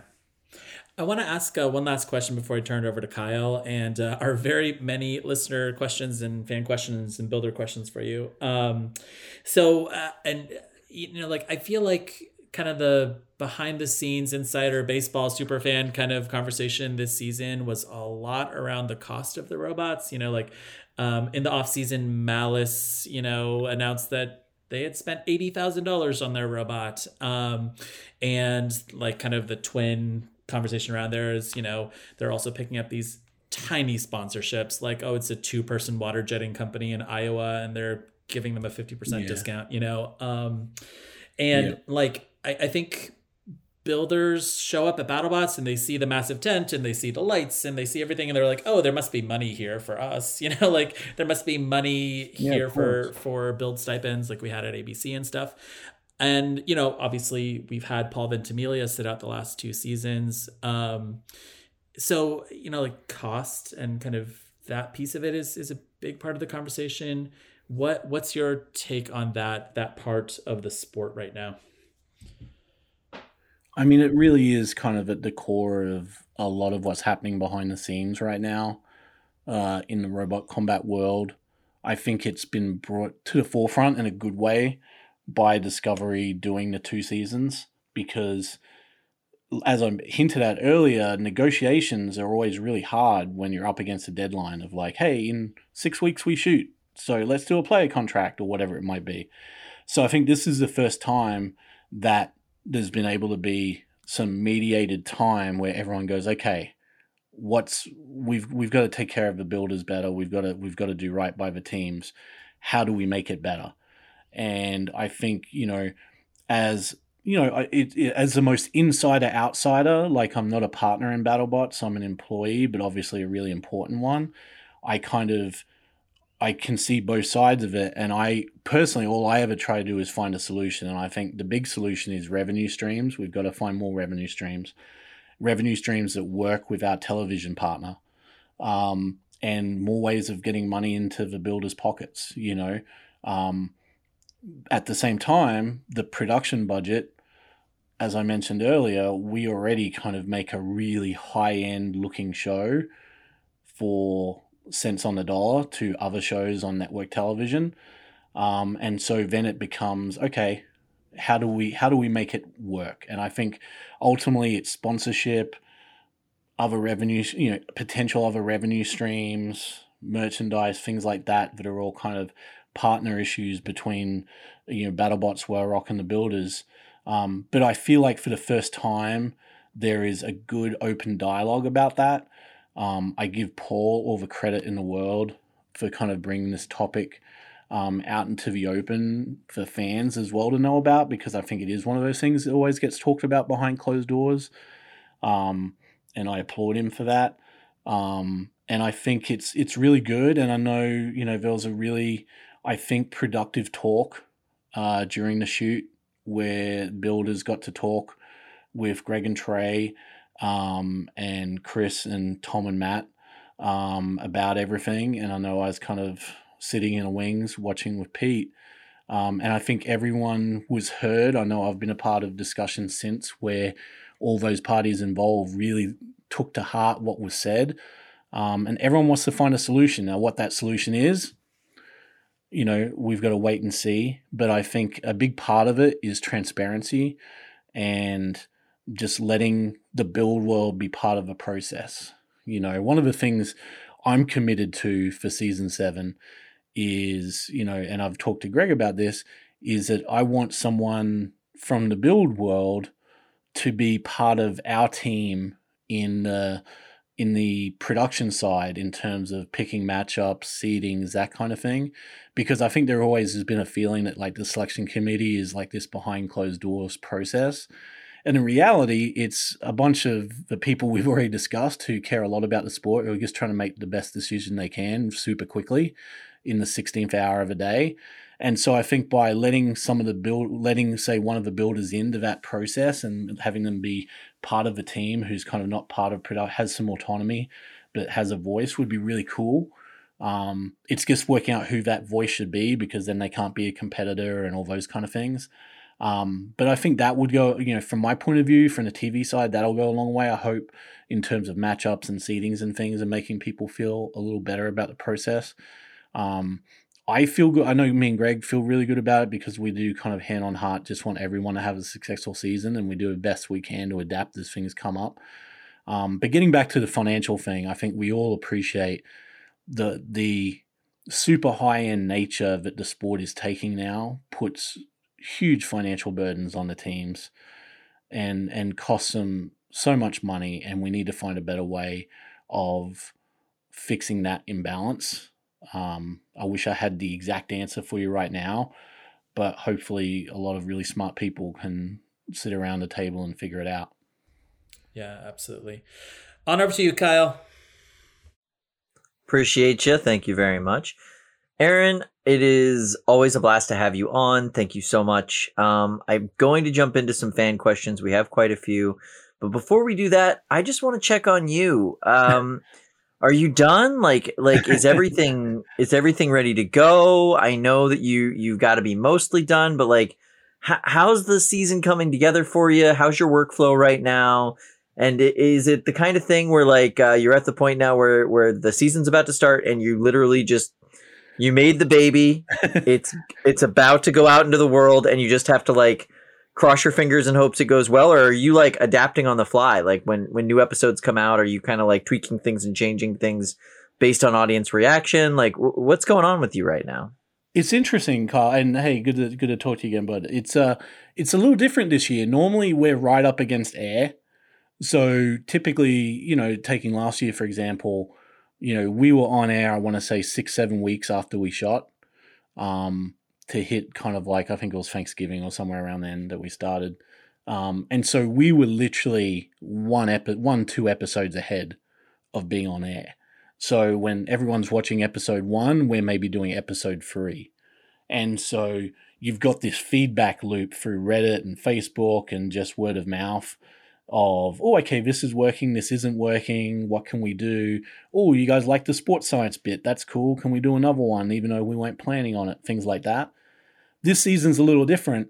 We the production side of things has been the same so we've actually finished the first 10 episodes um, but you know discovery decided to to wait and held off to the new year um, and so that means now it's it's really odd like um, talking about episode one feels like so long ago. I mean, I think I posted it to my Insta story, and I think Greg reposted it on BattleBots when I finished mastering the first episode. Uh, you know, probably eight nine weeks ago. Um, and and that's that's where we're at. And so now it's almost like you know uh, I don't want to say a distant memory, but it's uh, it's a little different to normally when you you know right now I'm in the middle of uh, the round of 32 and the round of 16 in the edit world um, and we're talking about the premiere. So it's kind of you know when you do things like this podcast or talk to press and things like that, you've got to kind of throw the hat back on and and go back to episode one and uh, get excited all over again because you you know now I'm. 10 episodes and three fights for a bunch of teams in and I've got to go back to the infancy and be like, "Oh yeah, start of a season. We're so excited about everybody. This is cool." Um, you know, um, and I think that's the thing. Like for me and my hardcore team, I'm really lucky. You know, I, I've got there's another EP named Evan who runs post production for me, who is amazing. Um, and uh, guys like Joaquin and Alex and Matt, and we've got we've got all these incredible editors and sound engineers and you know onliners and all these kind of people who are working their tails off and haven't really had a breath since we finished shooting. Um, yet to everyone else, it's kind of like, "Where's it been? Where's it been?" And we're like, "We're here, we're here." Um, you know, but at the same time, we'll all bump out and wrap out probably in uh, late February, early March, and fortunately, the show will keep playing for quite some time after that. That's cool. Um, is it a, uh, is it a little bit like do you have some nerves that you can't adapt on the fly as easily this season? I mean, me because I'm an adren- I'm I'm a junkie for Reddit and the instant feedback. Yeah. So I I personally love being able to oh no one's understood that I'll slip a line in you know two episodes later Yeah, to try to fix it. out, Yeah. you know because tries to fix it or clarify it um or if it's like you know a strength for schedule thing then I try to you know hey let's hit that fact a little harder because I don't think people are getting it It is so interesting that you say that because there were so many moments last season where I felt like there was like an active conversation going Oh, on with like the show and the online discussion. You know, you would you would see a bunch of folks online upset about something or talking about something, and then you would see it addressed in the show like two episodes later, and you're like, oh, weird, that's cool. Um, well, what's great is all my producers have kind of taken up the mantle now, and they all live on Reddit as well. So, and they all get a kick out of it. So you got them all addicted. dude. We're all there's probably there's probably fifty spam accounts on Reddit. We're probably just starting threads now at this point. um, you know, so if there's any if there's ever anyone just totally bagging the TV show, it's usually usually one of us. it's usually yeah, Um, yeah. You got to you yeah, got to complain like- about work somewhere. Oh, dude, back in the day when we had the tale of a tape, like I was the loudest person in the forums. What do these numbers even mean? Why are they doing this? You know, what idiot came up with this stuff? Well, I, I- did, but I was told to. I had to come up with something. Um, you know, but that was how I'd get out my frustration. But you know, last year there was a lot of things last year. I think, you know, and I, you know, I I felt the frustration of the audience with things like Beta Rotator and Yeah. Hydra Huge. Like, you know, like I I feel that because I made those fights. Like I wanted to see those fights, and they didn't necessarily turn out the way uh, you hope, and that's that's part of part of the fun, good and bad of this job, is that you know you're at the mercy of what happens in the box, and it's not always what you expect. It's not a perfect science, you know. So um, go back to last year's uh, first main event, Tombstone Endgame, like that. I didn't see that one going that way Nope. you know, of the way it did. Um, and you're just going, oh, okay, here we go. You know, did I think that Beta wouldn't fire his hammer? No, you know, now I knew that Rotator was very dangerous to him and he didn't want to snap the hammer off. But I thought at some point he'd find a way of controlling him with the wedge and stopping the blade for a second and then attacking with the hammer. Um, and then with Hydra and Huge, you know, a lot's been made of the fact, you know, and it was Jake told us what he was doing. Uh, everyone kind of saw it. Um, and I, you know, in a lot of ways, we didn't, you know, maybe naively, we didn't see it ending up that way. We thought at some point Huge would get around him and would actually take advantage of it. Um, and it'd end up being this cow tipper all over the arena and huge you know and and huge would get on top of him and it would be a really interesting fight you know and so then when something like what happens happens then we work really quickly behind the scenes to go okay that sucked How does that not happen again? Yeah. um, because we hate like I hate it for Jonathan and the huge team. And again, going back to what I was just talking about with Luke, these guys put so much these these builders put so much money into it. Like I I feel terrible when a fight doesn't turn out to be a great fight or an interesting fight. Um, I just want everyone to do their best in there. And I know in that fight, you know, it was probably frustrating for Jonathan. Um, you know, at the same time, I applaud Jake for his driving and the way he did it. And, you know, I, you know, in a lot of ways, I, I thought that Huge might actually get around it and get the better of him for it. But Nope. Jake drove a perfect match. Like you, Yeah, you want to hate now- on the guy, but honestly, you had to drive perfectly for that mild steel frame to do what it was supposed to do. Now, where we did, he did. And now- where we're wrong and where we fixed is he should have been forced to separate. Correct. He yeah, should- he have corralling.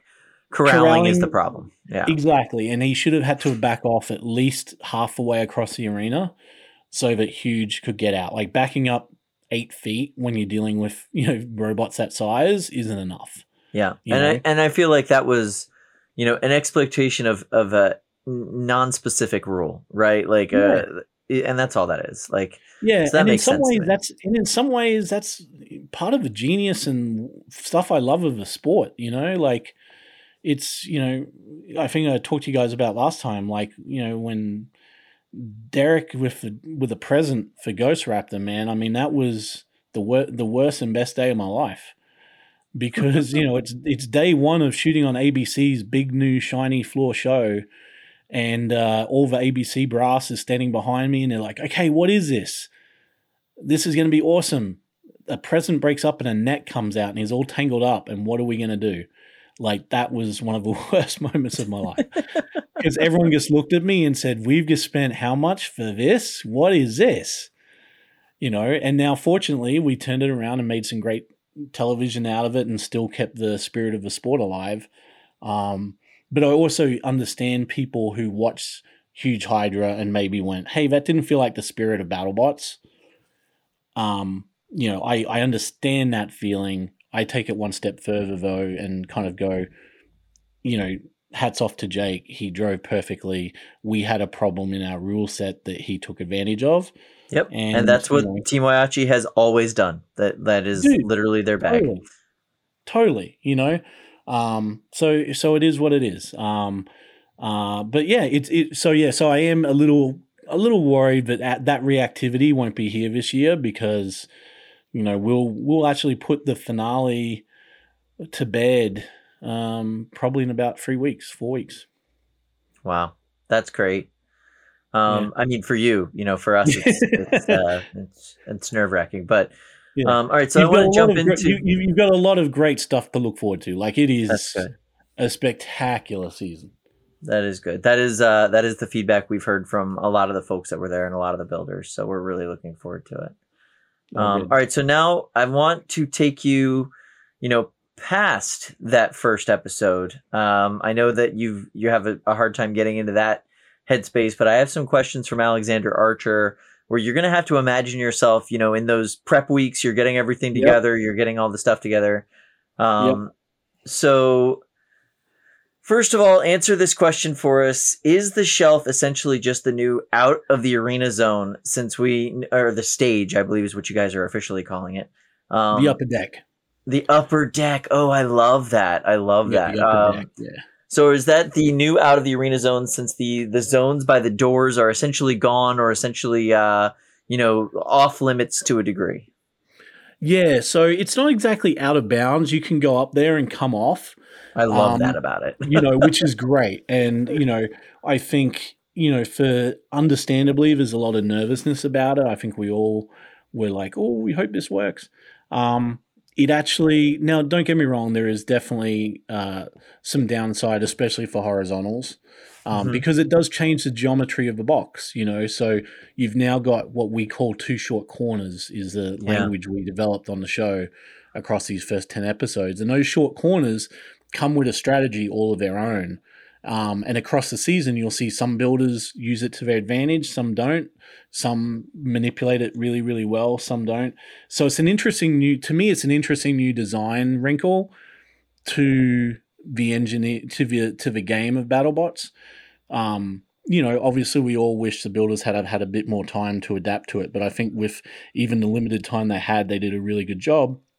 And it was originally, I think, when Trey, you know, Trey had the idea because we got rid of the out of the arenas on the side, we kind of put what we call sneeze guards there now. Um, because it was just too big a safety safety thing. Things like Tombstone against Endgame in the main event of Ep One last year, where Tombstone ends up kind of wedged like a piece of toast. It's fantastic TV, but Trey literally has to go in there and get the safety off a live robot Right. you know, stuck in the side, you know, and so it just Yeah. it just wasn't safe. So we, you know, we put in the sneeze guard, so now you kind of bounce back in. Um, and so really the the upper deck was kind of put there to give, okay, be a show off and put someone on the upper deck. Show your control of them and get them up there. Um, and the builders used it to to great advantage.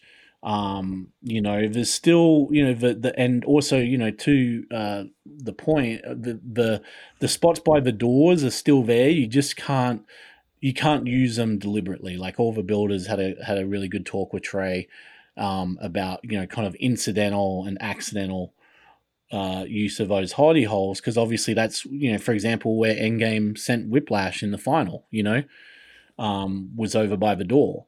Um, you know, so that area for safety because it's a door that opens up, and again, that Trey or the or the or the incredible crewbots have to go into, they've got to be safe. So you've got to be able to deactivate. So they're kind of out of bounds now. Um, but yeah, it's it's it's a great new design thing. I think you know, much like a lot of people either want to see the saws more active or the Hellraisers more active, or get rid of the saws, or get rid of the Hellraisers, or make the screws go away, or make the screws better, make the pulverizers better. Um, it was just an attempt to add a new wrinkle, and I think too you can't you can't put aside that you know it is season six, and there was just a feeling of well, what's fresh and different. Um, and so you know we, we gave it a go, and I think overall it's um you know the, the fights were good. I don't you know I don't think it's a I think it's a correlation, not a causation. Um, you know, I think it it's happened to be our best season. I don't think it's because of the upper deck, but the upper deck didn't get in the way. You know what I mean? Like it hasn't stopped it from being a great season. Yeah, it was a Um, good factor to add in. It was it was a, a good ingredient. I like that. Yeah, and I, I- you know, I think you know, I think definitely for the world of horizontals, I think they all would have loved, you know, a bit more time to adapt to it. Um, but again, these these timelines sometimes are really crushed, and I, you know, I think it worked out well. All right, so it's that first prep week, right? You're uh, you're looking at your your roster. You know who's coming now. You know who's shipped their crates. You know all those things.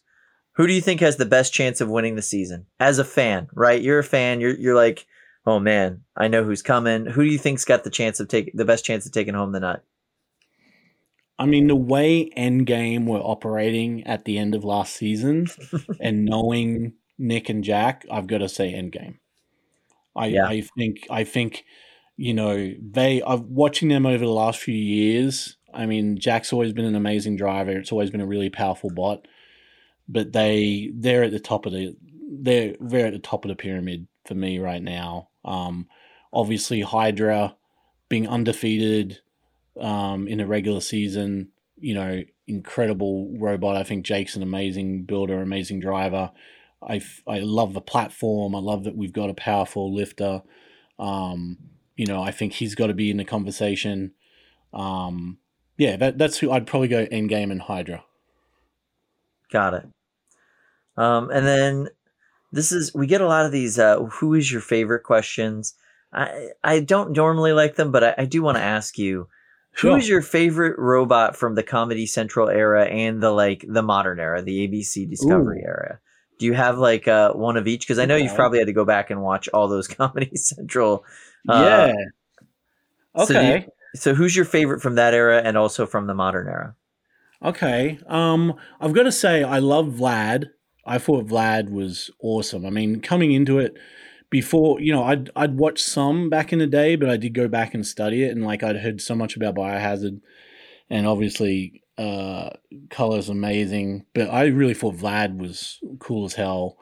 Tazbot, um, always had a soft spot for Blendo, um, because I knew Adam Savage a little bit, um, through some TV connections. So I always had a thing for Blendo.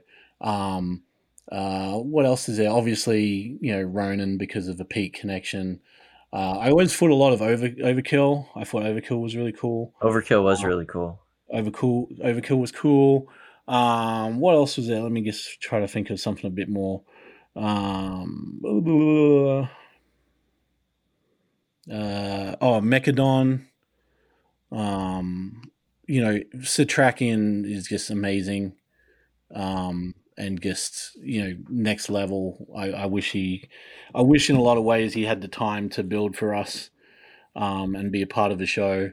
Um, and then you know, probably one of my top five all time is is just Nightmare. I just love Jim, and and Nightmare. When I saw Nightmare, uh, you know, I was just like, man, this is this is what the ABC show can be. Is like, I think it was one of the season five fights, them versus Warhead, and I was just like, man, this is this this can totally work. This can be on prime time on ABC. Yeah. Um, you know, and then along the way, there's just some really cool fights. Like I love, you know, obviously I love people like Xander and Reason who kind of, you know, when I think back to my bot infancy, you know, the first group of people in Mare Island, you know, I, I feel a lot of kinship to. So people like Paul, uh, and and Mark and Xander and Reason and Ray, um, Chuck, all those people from season one, and so you know things like T minus Toro, um, you know, were really cool. Um, like I love that T minus fight where he beats Hazard, who hasn't been beaten. Um, so yeah, they're, they're they're kind of the ones that stand out to me. That makes sense. That makes sense. Um, and then the last question that I have from Alexander. So, do you have any newcomers that at the beginning of the season you were like, "Oh, they've got a shot. They they really could like come out at this field of veterans and do well."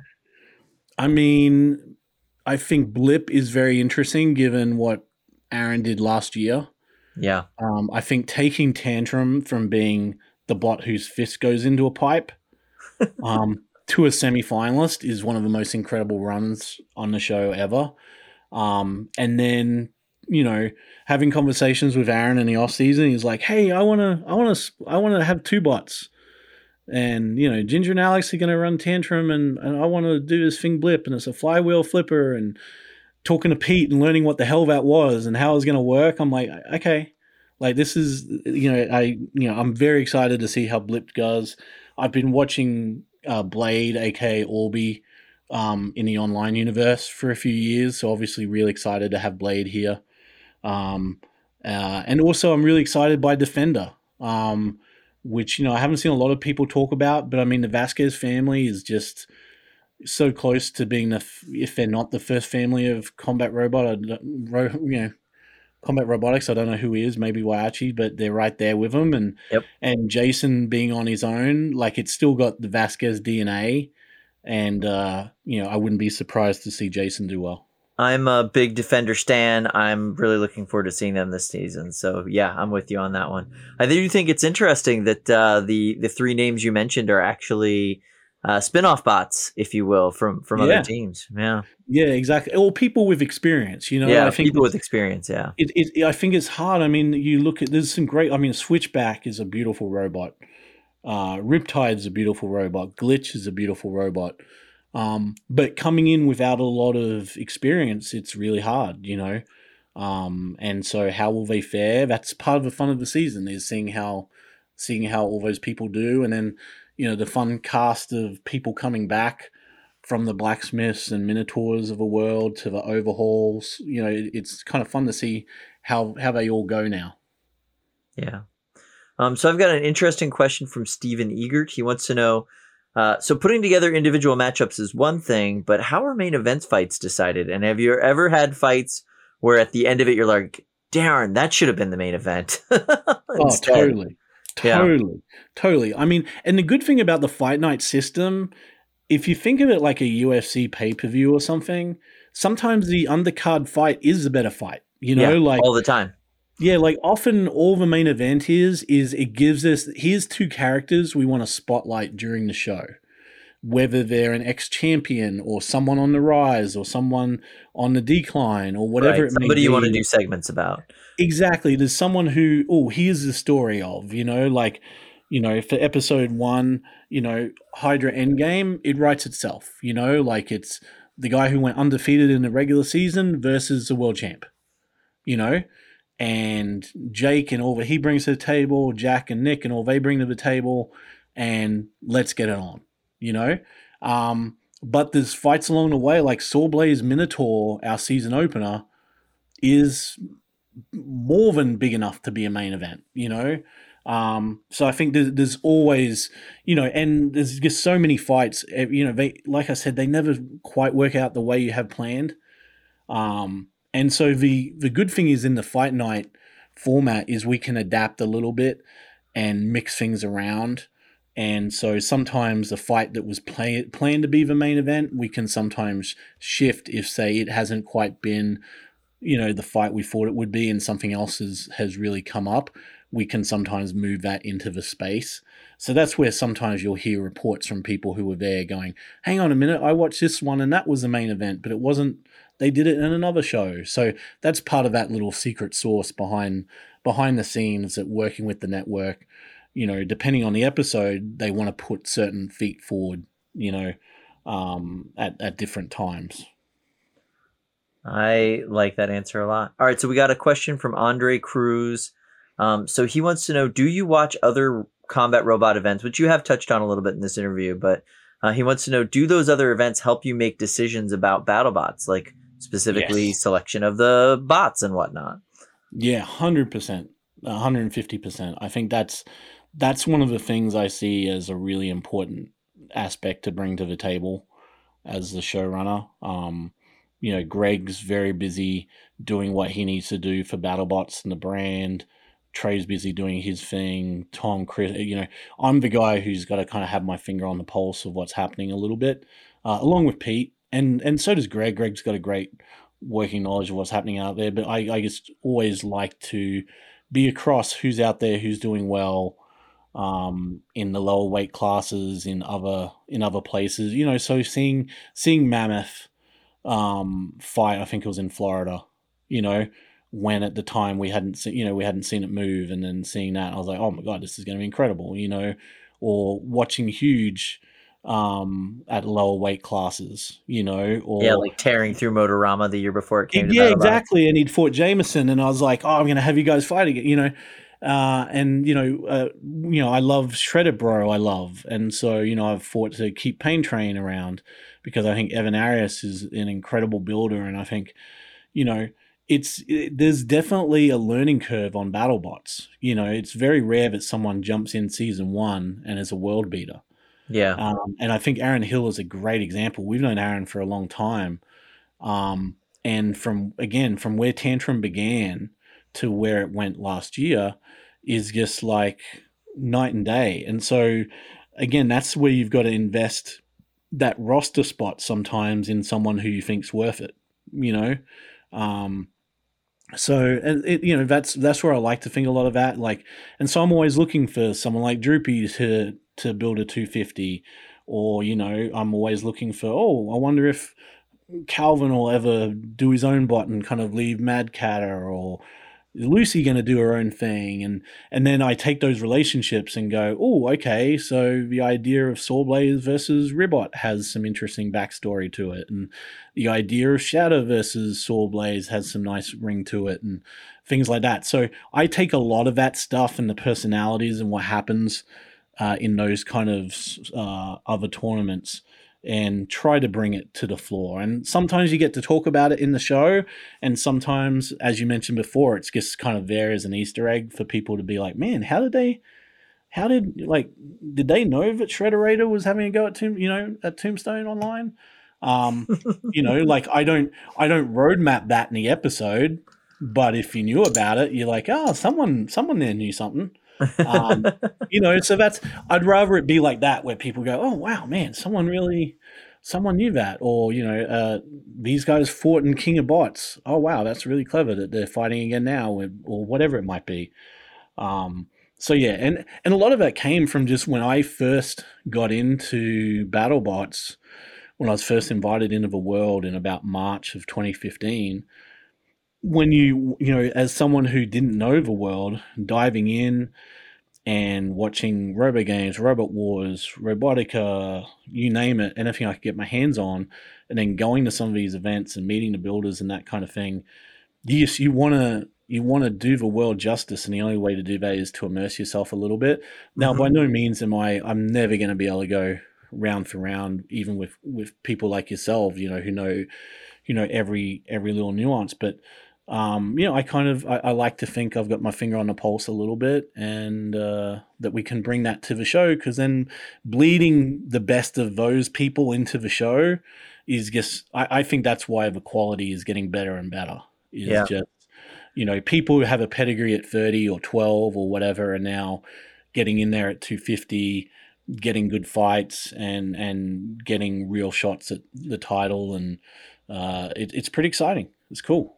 Well, as a fan, I want to say thank you for following along with all that stuff because, quite frankly, uh, it makes for better storytelling on the show. You know, knowing like being able to slip in those things, those relationships. Man, the the fights between Ribbot and uh, and Sawblaze were awesome. You know what I mean? Like, Yeah, yeah, yeah. It, it was a cool moment, and like, um, it was a cool moment on the show, whether you knew knew the history or you didn't, because you saw that emotion. You saw. Um, you saw Jamison like being proud. You know what I mean? yeah, like, there's a heritage there, whether you know it or you don't, and and it, I think it gives you a joy when you are a real insider and you know Yeah. you're like, oh man, Malice is going up against Shatter, man. right. You know what I mean? Like it really, yeah you there's know, there's history there there's like there's There a is. relationship there it's good yeah totally, you know, or you know, you, you go, you know, oh, Scorpius against Hijinks. Wow, okay, like you know, for the hardcore fans, they're like, wow, think of the layers of that. yeah for a casual observer, they just go, cool, Scorpius versus Hijinks, great. You know, but there's heaps more layers there if you know it. You know, little things like, you know, for me, having Perfect Phoenix last year was, you know, a little way of having Paul there without Paul there, you yeah know, um, in having brutality, you know, um, and because his brutality was one of the first bots I ever heard about um, in the world because of what happened with Biohazard, and so it's just like, oh, cool, that's that's really cool.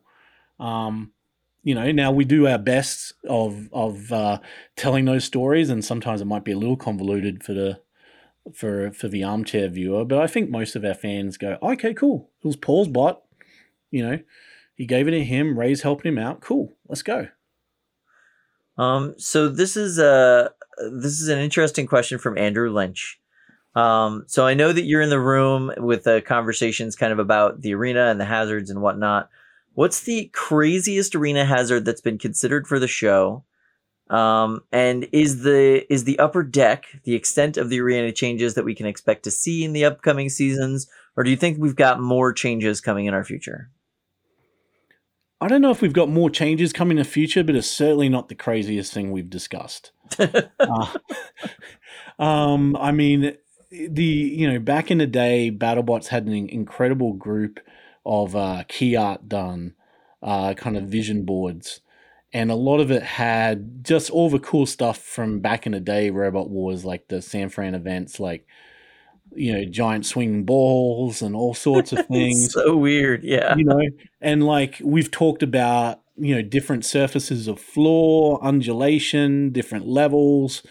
We've thought of out in the desert with no box. We've thought of in the la river without a box. We've thought of you know just about anything you can think of we've thought of in terms of wouldn't this be cool? Um and often you come back to safety and you know that it's very hard to change the box once it's done. And if you had you know say dirt in the box or something like that then you've got to reset it. It eats time into your day. Yeah. And the production schedule is just so hectic you can't do it. Um, but we definitely always look at things and go oh how do we do that? Yet i've got to say i always have a healthy dose of i like the bots to figure it out in the end. And so i kind of like that we you know that the bots decide the outcome most you know 99% of the time um in the arena now. Like i think uh you know the old days of uh of pete on the console um you know bring up the saws and stuff um was fantastic fun. But now the sport's kind of evolved a bit to a bit where it's like you know what? I'm glad that you know the the two bots decide the outcome. You know, now things like the upper deck, I think, has been a really interesting way of changing Mm, changing the puzzle a little bit. You know, um, to freshen it up, and maybe it will stick around, maybe it won't. I'm not quite sure, but it's interesting to see how everyone adapted. Um, and it definitely kept everyone on their toes from the from not just the builders, the production and Chris and Kenny and Pete and you know as you can imagine, you're Chris and Kenny and you've you've done 109 hours of TV um, one way, and now it's like, oh wow, what's what's that? How's this going to change things? And even even the stuff you don't think about, like how easily can they see the other side? You know, right. Yeah, that Yeah. makes sense. you know, so even when they're calling action now, if you're on the other side of the upper deck in the short corner away from them, their line of sight is really bad to there. You know, so now they're living on the monitors. You know, so there's all sorts of production things beside, you know, um, you know, a, a distant second to what the builders go through, but it was a learning curve for everybody. Yeah.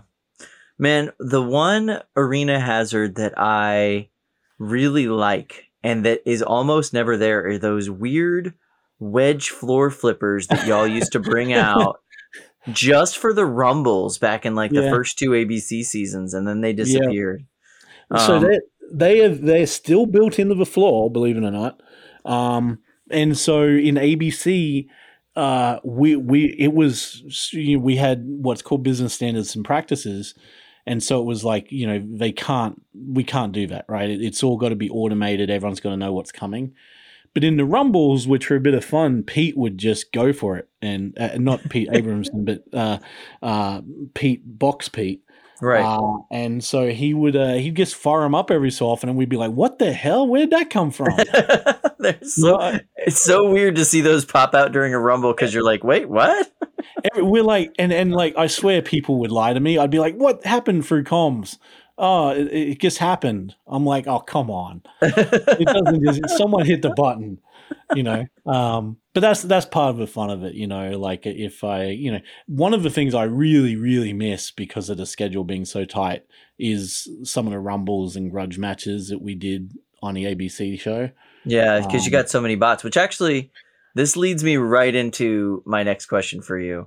Yeah. Um, so Noel Villegas has a math question. Ooh, I love math questions. All right, so there's 40 hours of show this season. Yes. Assuming each episode is two hours, that means 20 episodes. correct. So, do we have 20 regular season tournament episodes? If not, can you tell us about the non-regular season tourney slash tourney episodes? I could tell you, but then I'd have to kill you. Um, no, it's a wonderful question, and it is. I think he- here's my cryptic response, or not so cryptic. Uh, the regular season and the tournament will play out in the same way it did in season five. okay. That, that's the best I can give you.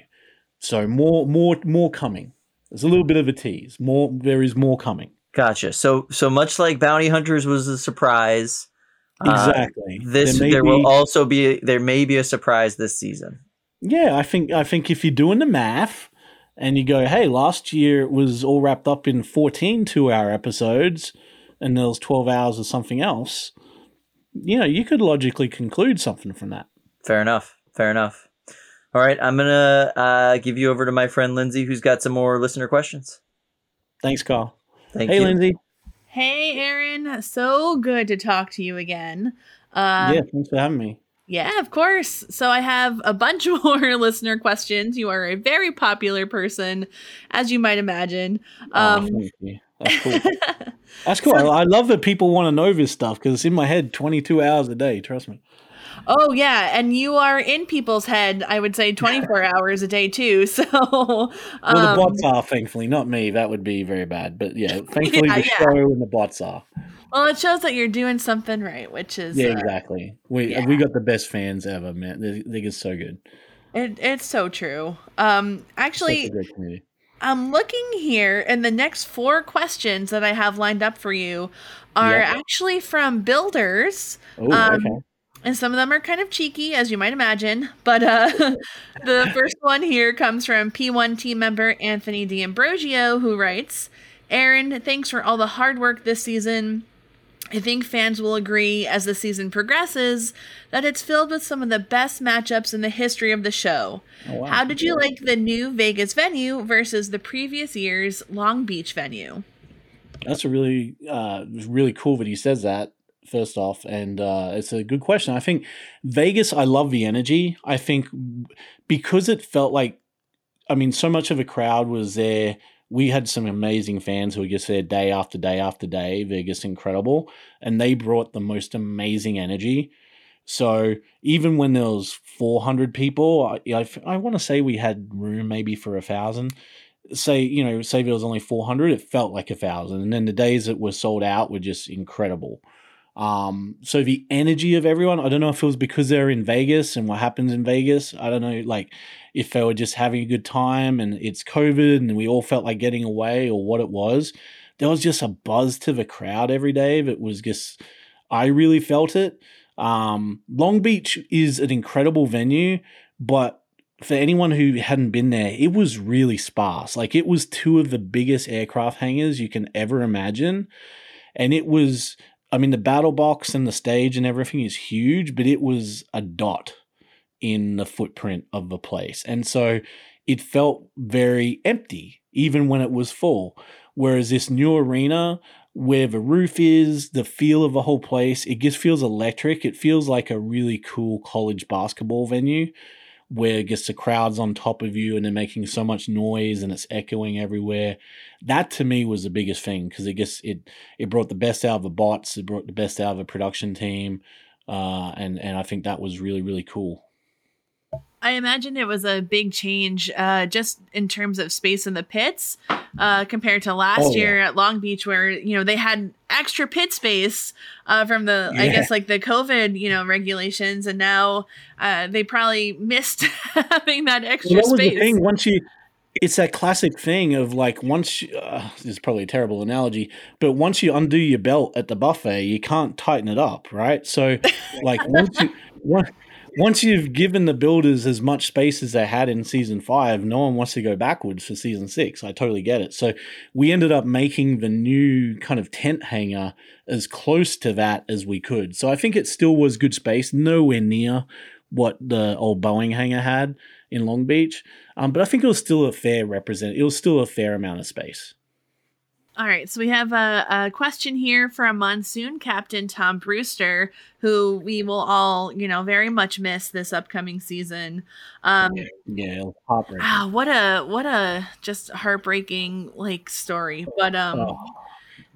Yeah, it sucked. it does, it did. Uh, but he wants to know, uh, what would have Monsoon's matchups have been if they had made it along with uh, their crate? And then he he followed it up by saying, "Missing the BattleBots fam with a little heart." Oh, uh, we love Tom, and we we really it was hard seeing the crates for bots like Monsoon just sitting there. You were just like, can we just crack it open and get Tom on a Zoom or something? Um, he, was much missed. Um, and so just for everyone who doesn't know, so uh, there was a bunch of British teams who were meant to come, um, and unfortunately, uh, some paperwork that had to go through the State Department didn't come through in time, uh, which really sucked. Um, and so that you know caused some headaches, as you can imagine. Um, okay, since since Tom's being deliberately a little cheeky, I'll be a little deliberately cheeky back. And B, he was probably going to fight Endgame, Hydra, and Tombstone. and uh, and No uh, sweat. Uh, and yeah, exactly. There you go. Run the gauntlet. Run the gauntlet. uh, so, all right, we have a, a question here from Sawblaze Captain Jamison Go, who says, "Why is Sawblaze your favorite bot ever, and will it open for this season?" Uh, and then this is actually something that Tom Brewster asked as well. Uh, when season seven? Um, so Sawblaze is, you know, I love Jamison. I love his team. Uh, you know, I love that bot. Everything about that team is just it's battle bots at its best. Um, which is why they've ended up kind of leading the last, you know, being the first uh, in the first fight. Uh, in the in the past few seasons. Uh, this year they're also leading off episode one in their fight against Minotaur so the streak remains. Um, yeah, they're just an amazing bot, and to think of you know um, that whole team going back to overhaul days and Brutus and Adam and Charles, um, and even uh, uh, Road. Oh man, terrible memory. It's gone. But uh, Dane's bot. Um, you know, they'll just road rash. They'll just just cool. You know, J- Jamison just is the best. Uh, you know, he's a great team and a great bot and the energy's great what the bot does is great he always brings it i mean even just you know watching what you guys did you know at norwalk you know and you see silent spring and and and megatron like you know he just brings it no matter what and uh like so many of the teams you know and uh so he's great and hopefully season seven isn't too far away. I mean it's always you know it's the million dollar question and now that you know uh, discovery has been like hey yeah cool let's do two seasons i you know i would hope that if our numbers are good out of the gate that we'll be starting to talk to them about what season seven might look like really soon. Um and you know i mean obviously omicron and covid is a thing and uh, we're dealing with this a lot longer than many of us hoped, but you know we'll start to look at windows for what season seven could be, and uh, and take it from there. So you know, watch this space. All right, so uh, a related question from Al Kindle. Yep. What is your favorite bot and why is it blacksmith? I mean, it's got to be because of the memes. That's why he's the best. I mean, I don't know how many times I've sent people that meme of him just watching Blacksmith fly. Um, you know, I, I you know Al and, and Blacksmith. I'm just so glad they're back. It's such an incredible robot. Um, it's really like Al upped his game this year. Wait till you guys see it. It's it's incredible. Um, what he's done with the weapon is amazing. It's still got the spirit of Blacksmith though. Um, and so, you know, it's uh yeah, what's not to love about Blacksmith? He's given us some of the best fights of all time. Yeah, I mean, it really looks like uh, by taking that year off, he was still hard at work. Um, because you know, I, I haven't seen obviously the new blacksmith fight, but it looks drastically, you know, redesigned, like beefed up. Um, That's I'm it's just so beefier. excited. It, it's just so cool. It's just it's beefier. I think he's looked at certain judges' decisions that have happened in the past and gone, how can I change that? I mean, honestly, like making the free shipping blacksmith fight was literally the easiest fight of the season. Like there was no way that wasn't being in the first fight card. Like I was the moment they both were confirmed, I was daydreaming because they get two of my favorite bots. I guess I could watch Gary fight anybody, I could watch Al fight anybody. And so putting them together is just lightning in a bottle. And um, it, you know, I, I- could watch that. I could the whole fight card could just be them. I'd be happy. Knowing the track record of blacksmith and of free shipping, like my educated guess is that this goes to a judge's decision. And man, I know how happy Al Kindle would be to actually uh, win, win a judge's. Well, the cool thing is, like, and I always like just try to think of a bad free shipping or bad blacksmith fight. You can't do it. can't. You really can't, right? Like, it's kind of like Kraken to me. Like, I love Matt and Kraken, and you know, Yeah. I I guess Kraken to me is one of those, and that's I always, you know, I, I was talking before to the guys about Reddit and stuff, and I know obviously there feels sometimes like there's a preoccupation with spinners for the energy and all that for the good TV they make. But personally, as a guy who makes a lot of the fights, I love the non-destructive bots because it messes with the schedule when you put two big heavy hitters in it. Like you need the Krakens and the blacksmiths and the free shippings of the world that can take a hit and keep on going. Um, so I'm, I'm a little partial to those kind of bots. So that's I love having Overhaul back and Charles because that's such a tough bot. Lucky's such a tough bot. There's some really, um, and then haven't even mentioned Yeti coming back, which is one of my all-time favorites. Yeah. And him and and Greg and Christian working together is just you know it's it, it's you know it uh, it's it's like cookies and cream. Like how can you not love it? I love that. I love that so much. Um, all right, so speaking of Sawblaze, fellow Sawbay, Ben Moak wants to know uh, why you know Sawblaze versus Scorpius yet. Well, I mean, it's one of those matches, right, that just everyone wants to see. And so sometimes it's fun to make people wait for it. You know, like Oh, to me, man. the- you know, to me, there's always there's two types of fights. There's the one that you can't wait for that just has to happen, right? For me, Endgame Hydra was a fight that had to happen. I had to have it straight away. I didn't want to build up to it all season. I wanted it in show one. I want the champion versus the guy who went undefeated in a regular season. Like it just it works on so many levels. I I want need that fight. There's other fights, maybe like Sawblaze Scorpius, where you wait and see what happens and try to find the right spot for it. You know, it's kind of like the mystical of versus Tombstone fight that's never happened. You know, it's like it's it's something I've wanted to schedule forever and probably will never get to now because Sal's retired. But um, you know, it was one of those fights I always wanted. You know, it's um, then there's others like Tombstone Beta that just have to happen. You know, um, there's ones like Minotaur Blacksmith having a rematch that had to happen. There's ones like you know, um, you know, so the, everything different horses for different causes. But yeah, Sawblaze Scorpius, uh, you know, again, that's one where I'm trolling myself on Reddit, going, yeah, why won't they do that fight? It makes total sense. They should do it. You know, so yeah, I I, I hear and see all. But, so you yeah, know, to yeah. all listeners in the uh, in the Reddit forums, just be careful. You never know who you're talking to.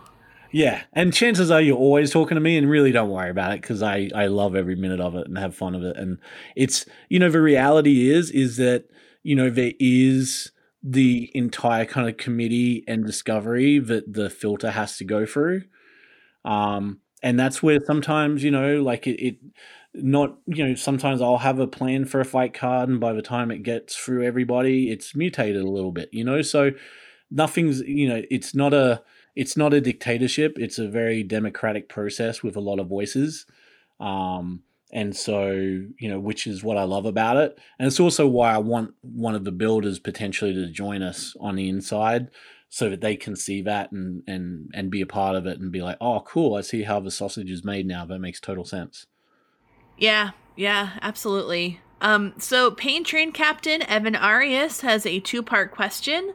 First, who are some of your favorite competitors in and out of the arena? Ooh, that's a good question. Well, Evan's one of them. I, I love Evan.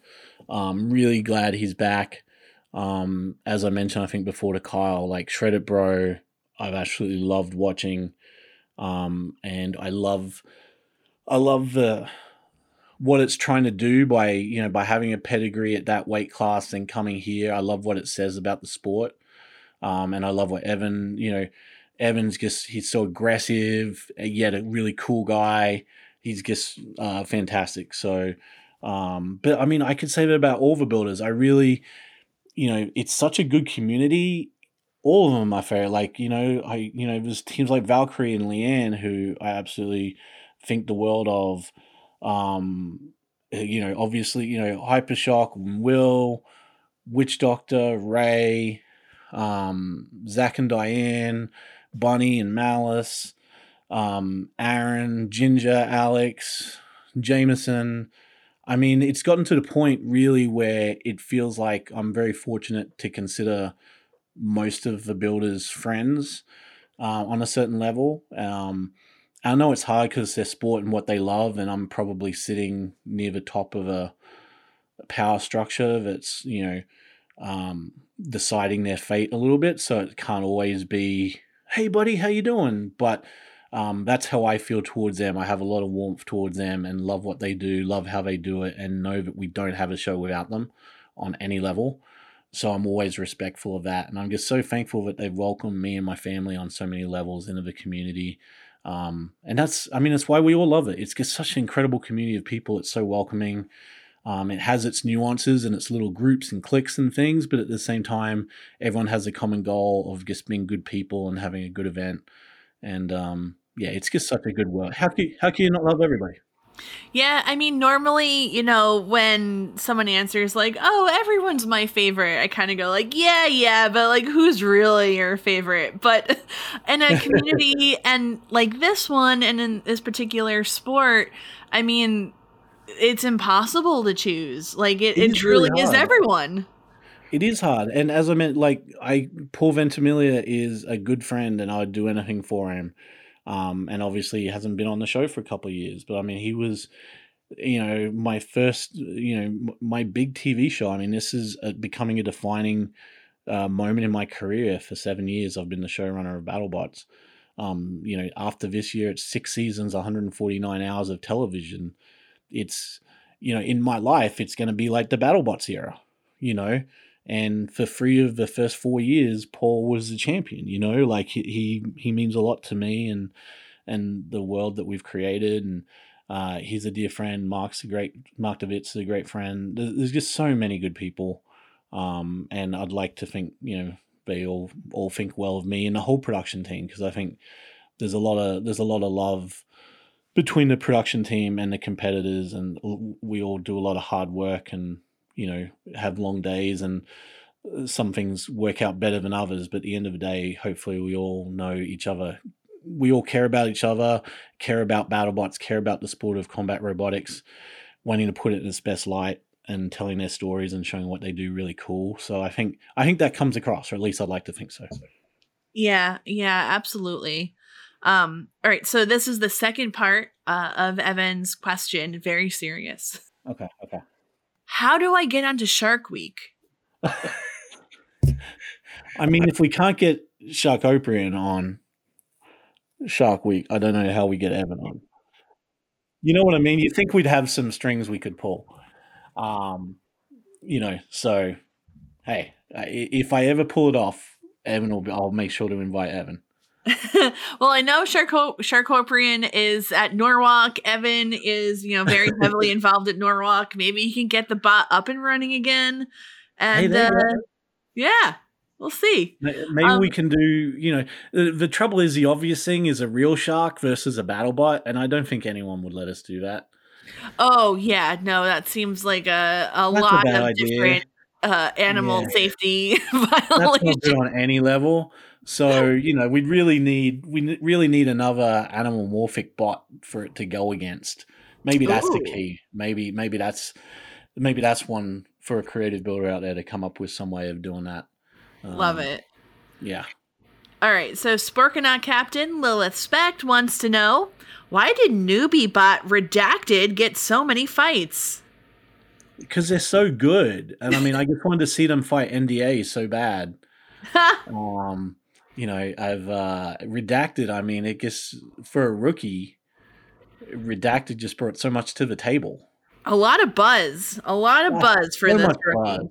So much buzz. I mean, anytime there's only so much information about a team, you just can't help but want more, you know? And I think they do a really good job of getting stuff out there and teasing us. And uh, I mean, I think Redacted's going to be the the real hero of the season, Redacted is uh, this year's Rusty. Uh, without a doubt. Without a doubt. All right, so James Williams has an interesting philosophical question. What would you like to see from new bots or teams that is different from the current meta? Oh, now that's a cool question. Um, very cool question. I mean, I'm still fascinated with other types of motion, so shufflers and walkers and things like that. Um, so I'd love to see that kind of get refined a little more. Um, I don't. One of the things I'm always interested in is the idea of a multi-bot and someone trying to make that truly work in like a can you come up with a rock paper scissors interchangeable multi-bot kind of thing that then gives you where the weight isn't such a disadvantage that it's not it's not just oh well you get separated and it's 80 against 250 and it's over is there some way of doing something there? I'm kind of fascinated with that. Um and yeah that's it. And then other than that i think you know it's the builders actually will answer the question a million times better than me because to me the meta does keep evolving um, and it's through their minds which are far better than mine that will come up with it. Um, but that's why for me as a selector i just keep my mind open to everything and and try not to uh, be narrow minded and just go well this has worked so let's do that again That's great. Um, so all right, Matthew Cahoy wants to break some news here, and I know that you can't do that, but uh, I'm gonna read his question, and then I'm gonna maybe you know give some wiggle room or something. So he says, uh, any chance that Aaron can spill the beans on when we're filming season seven? The Behind the Bots listeners could use the extra time to book flights. So I know you can't, we know there's no, you know, there's no answer to this at this point, even if you wanted to share it. It seems like there's just not the, the info, but um ideally if you could plan this out like what month would you see filming take place I mean, I think you're right in that it's impossible to say. There's way too many variables. I think it would be, you know, it would be natural that we would want to be eventually in a position where it was a cycle, right? So, you know, in a perfect world, you'd want to be shooting either in a similar time to what we just did or a little bit before, maybe. Um, knowing that Vegas is very hot in the summer, um, you know, and that we're likely in Vegas that would kind of draw your attention to either you'd have to go super fast and do it, you know, in April or something like that, April, May, which seems a little, you know, too quick, or you'd be looking at the back end of summer. Um, that would be, to me, a logical deduction. Again, with no actual plans in motion, but just that would make sense. That makes sense to me. All right, so Tom Farkas, our favorite toy store manager from Cooperstown, has a three part question. Uh, so the first, you kind of have touched on this a little bit, but what goes into picking matches for fight nights? I mean, really, it's looking at the pool of available bots. Uh, you know, so in any one day, you know, we try to schedule 20 fights, 10 in each session. And so that requires 40 functioning robots. And so you don't know until the end of the fight day, you know, so the fight day ends, let's say the session ends at nine o'clock or 10 o'clock. Um, you know, generally Greg and Peter will then get the word from the pits or go travel down the pits and talk to people about where they're at. Um, you know, I'll lock myself in a bunker and start coming up with some kind of first pass of what the fights might be. And that process really is looking at each bot. I think I mentioned this last year, but for anyone who didn't hear it, I kind of look at each bot and think of what their narrative arc for that for this season is. So if they're a front runner and they've just been had a surprise upset, then what do I want them to do next? Do I want them to be challenged or do I want them to have one where they get their mojo back? And that answer is always going to be different depending on the bot and the year and where they're at. Um, is it a rookie who's just beaten another rookie and now they need to step up? And who are they stepping up against? Are they stepping up against one of the big dogs or are they stepping up against uh, someone more kind of in the middle of the pack? Um, and then what's that going to do to their trajectory? Um, and then you also have to take kind of the upper echelon bots and go, these are the marquee names that everyone wants to see that are kind of in that main event kind of territory. How do you give them matchups that are juicy that everyone will want to see? Yet you've also got to take into account their strength of schedule. And if they're just fighting top 10 bots and go 0 and 3, then they probably can't make the tournament. And is that good for the show? Um, you know, that a bot that everyone knows is one of the best in the world is now out because they faced, you know, three really tough opponents. Then at the same time, you're factoring in how many spares they have, how much rebuild time they have. Uh, have they got teammates flying in the next day, leaving the next day? Uh, are more people arriving in two days? Were they not able to get in the box today? Did they pass safety? Did they fail safety? And you're doing that basically times the 60 robots in the field. And then you're trying to work out the 40 who can fight tomorrow. And then you're trying to work out the matchups that make sense.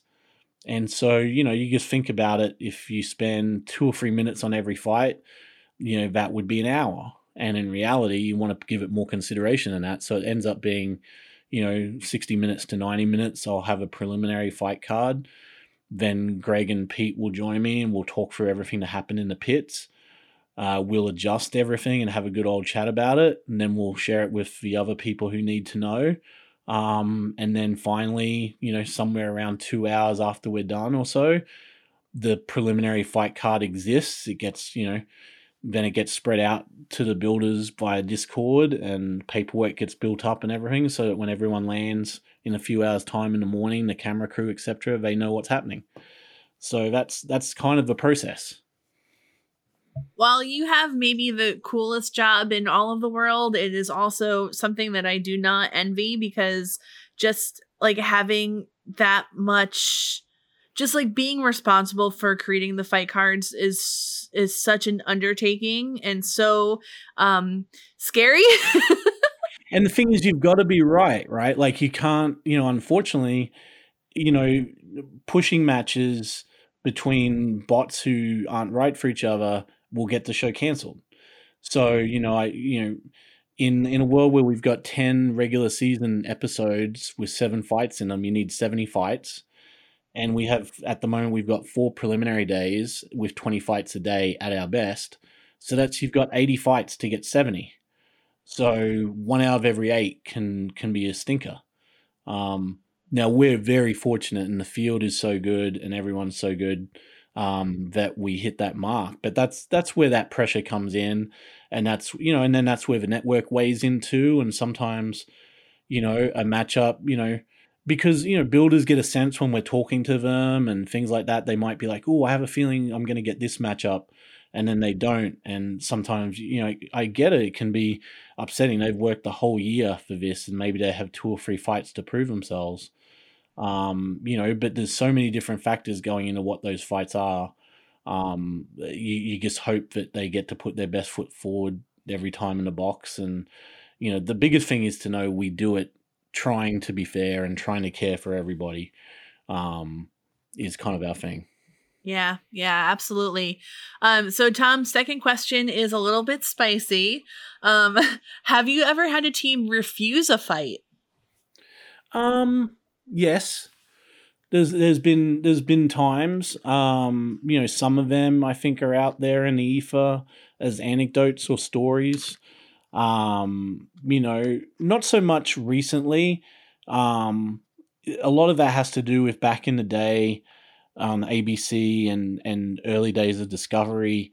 Um, I would announce the fights in the pits and also this was pre-COVID, and so people could come up to me and Greg and, and straight away and be like, "Hang on a minute, that's not going to work for me. I've got this, this, this," you know. And sometimes it's a scheduling thing. Sometimes it's, you know, as I mentioned, you know, Greg and Pete will do the rounds, and you know, maybe we didn't know that someone's, you know, someone's primary team member has to rush back to LA and is going to be gone for 24 hours, and this is such a big fight do they have to fight it tomorrow? You know, things like that. So there has been occasions uh, where we've had to twist fights, and then of course what happens very often is we have to adapt on the day when bots aren't ready. So you know, bots aren't ready.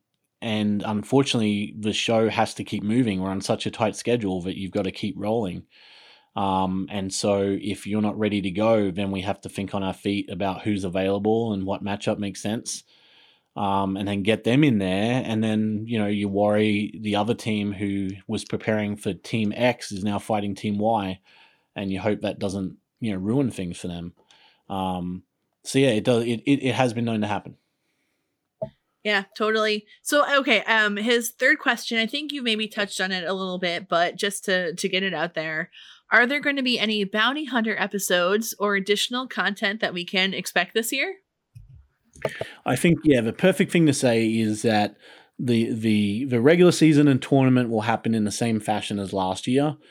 So there needs to be something else, and that something else you'll find out very soon. Cool, cool, fun. Um, all right, so we have just a couple uh questions left here. Um, one is from Nick Sacco, who asks, What are the things that you know Discovery loves about the show and that you're stoked to make them even happier and even more willing to renew? Um, they love, uh, they love, uh, fire. They love, uh, bots exploding and flying all around the arena. They love the production value. Um, they love the spectacle that we put on. They love that it feels like sports. Um, they love uh, the the idea that these builders uh, can be your next door neighbor. They love that they're real people with real jobs and real emotions. Um, they love all of that, and they they love all the people we've met and the incredible group of builders who the world's gotten to know. The network knows and loves them too, and wants to see what the next leg of their adventure is going to be. Um, also, they love Chris and Kenny. They love Faruq, love Pete, um, and so that's a real win. That they they love the talent in front of the camera. They love the builders. They love the spectacle. They love the fights. Um, you know, I think they love we they think we've found the right balance in terms of fights and talking about the fights and behind the scenes stuff. I think that was one of the things that they felt really, really strongly about last year was that we've kind of finally hit the sweet spot that we've been searching for. Um, it'll never quite be enough fighting, I'm sure, for the hardcore fans. Um, but I think it's a good sweet spot that lets the casual fan learn about the world and enjoy it. Yeah, absolutely. Um, so let's close out our interview with a good question from Eddie Friend, who wants to know what is the best way that we as fans that love BattleBots can let Discovery know that we want to that we want to see there be more seasons than The Simpsons? Well put, Eddie. Oh, uh, Eddie, you're my favorite person in the world. Um, you know, from your from your email or message, Eddie. I hope. Um, I mean, the big, you know, it sounds cliche, but the biggest thing to do is to watch. If you DVR it, watch it in the first three days. It really does matter. Um, if you're watching on Discovery Plus, that's great. Get through the whole episode if you can. Um, completion rate is a real thing on streaming platforms. So try to get to the end of the episode. Don't just kind of watch 10 minutes and then let it be. Um, you know, so that matters. And then I always just find just engagement in general. The the the fans are so great on Facebook and Reddit. Um, but engaging on things like Twitter and the teams pages themselves are great. Um, also just supporting the teams in general, whether it be you know on the on the super awesome end it's buying merch and that kind of thing. But i know for the teams it's great just to know that you love them and that you like them and you hope they do well. It, it means the world to all of these guys. And as we talked about earlier you know no one does this on the builder side for the money. They do it for the love of it and for the fans and that's what makes our builders such an incredible group of people. Um, so support them that way and hashtag we want season seven and watch it many times tell your friends and hopefully we can stop that thing that we all hate of like oh battlebots is that a thing still? Um you know that's that's my least favorite phrase in the world Ours too, and we try to correct it every every turn. i know Um, so Aaron, thank you so much for being so generous with your time and talking with us today. Um, it's been so fantastic to have you back. And from the bottom of my heart, and I know from our team, thank you for all of the work you do because you are such an integral person and part to bring us this thing that we love so much.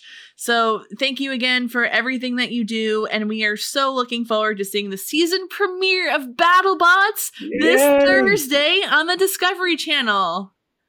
Oh, thanks for having me. Thanks for everything you, Luke, and Kyle do for the community as well. Um, and all the interaction you guys have with the builders and every it's just fantastic and pleasure to be here and love talking to you guys and hopefully season six is the biggest, best ever and just uh, hope everyone enjoys it. After the break, we'll return with this week's installment of Robots Around the World.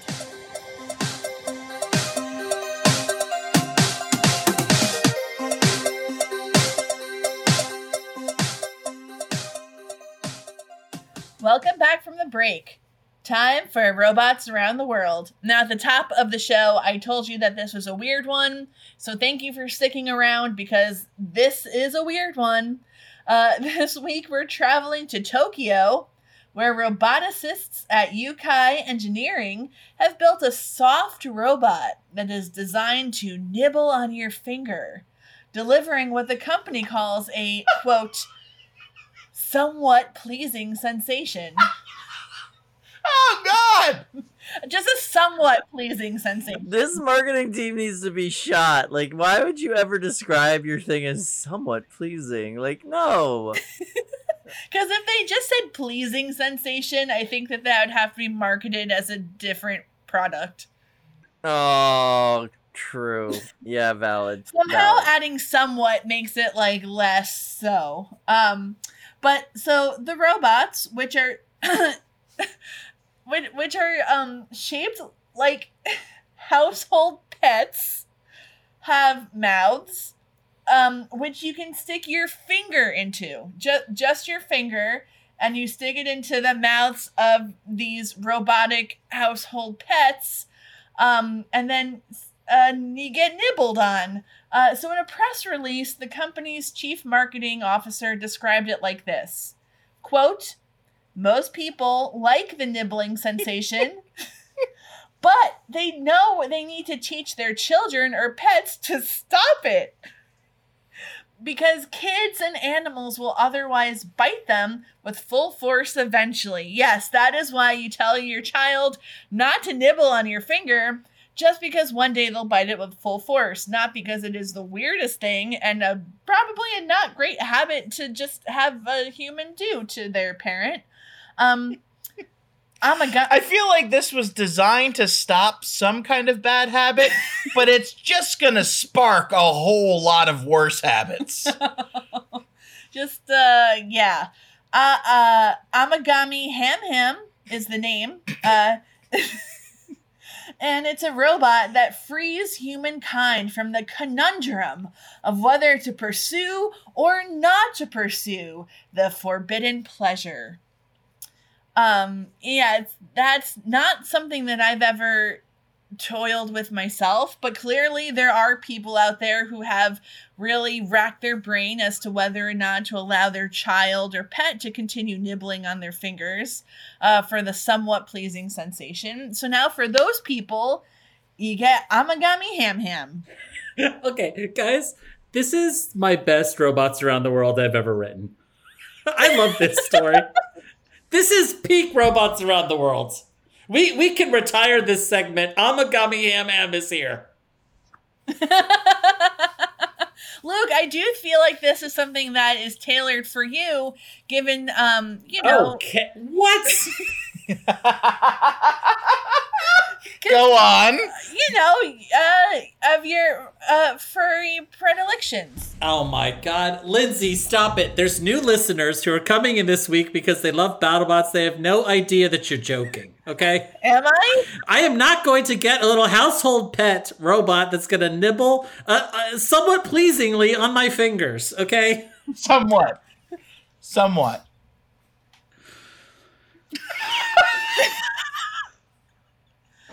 Luke, um, remember when we said that your birthday present was really late? Yes, that's right. It came Um, in this week. That's what I heard, right? Yeah, yeah, it's because we ordered it from Tokyo. and Good. It's a, a it's a panda Amagami Ham Ham. I uh I can't I can't wait to uh you know partake in the forbidden pleasure, you guys. Thanks. Ah, I knew it. All right, listen. Uh, that's about it for us today. We'll be back in your feed next Wednesday with another mystery guest and another robots around the world. Hopefully, with one that's a little less. Uh, I don't know. Je ne sais quoi. Lindsay I chose this to- one, okay? Luke gave me three options, and I have to admit that I did choose this one.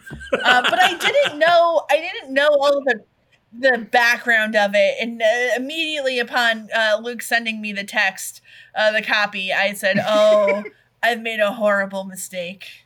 But here we are. We'll we'll see you next week, folks. Bye. Bye. Watch BattleBots on Thursday. Ham ham.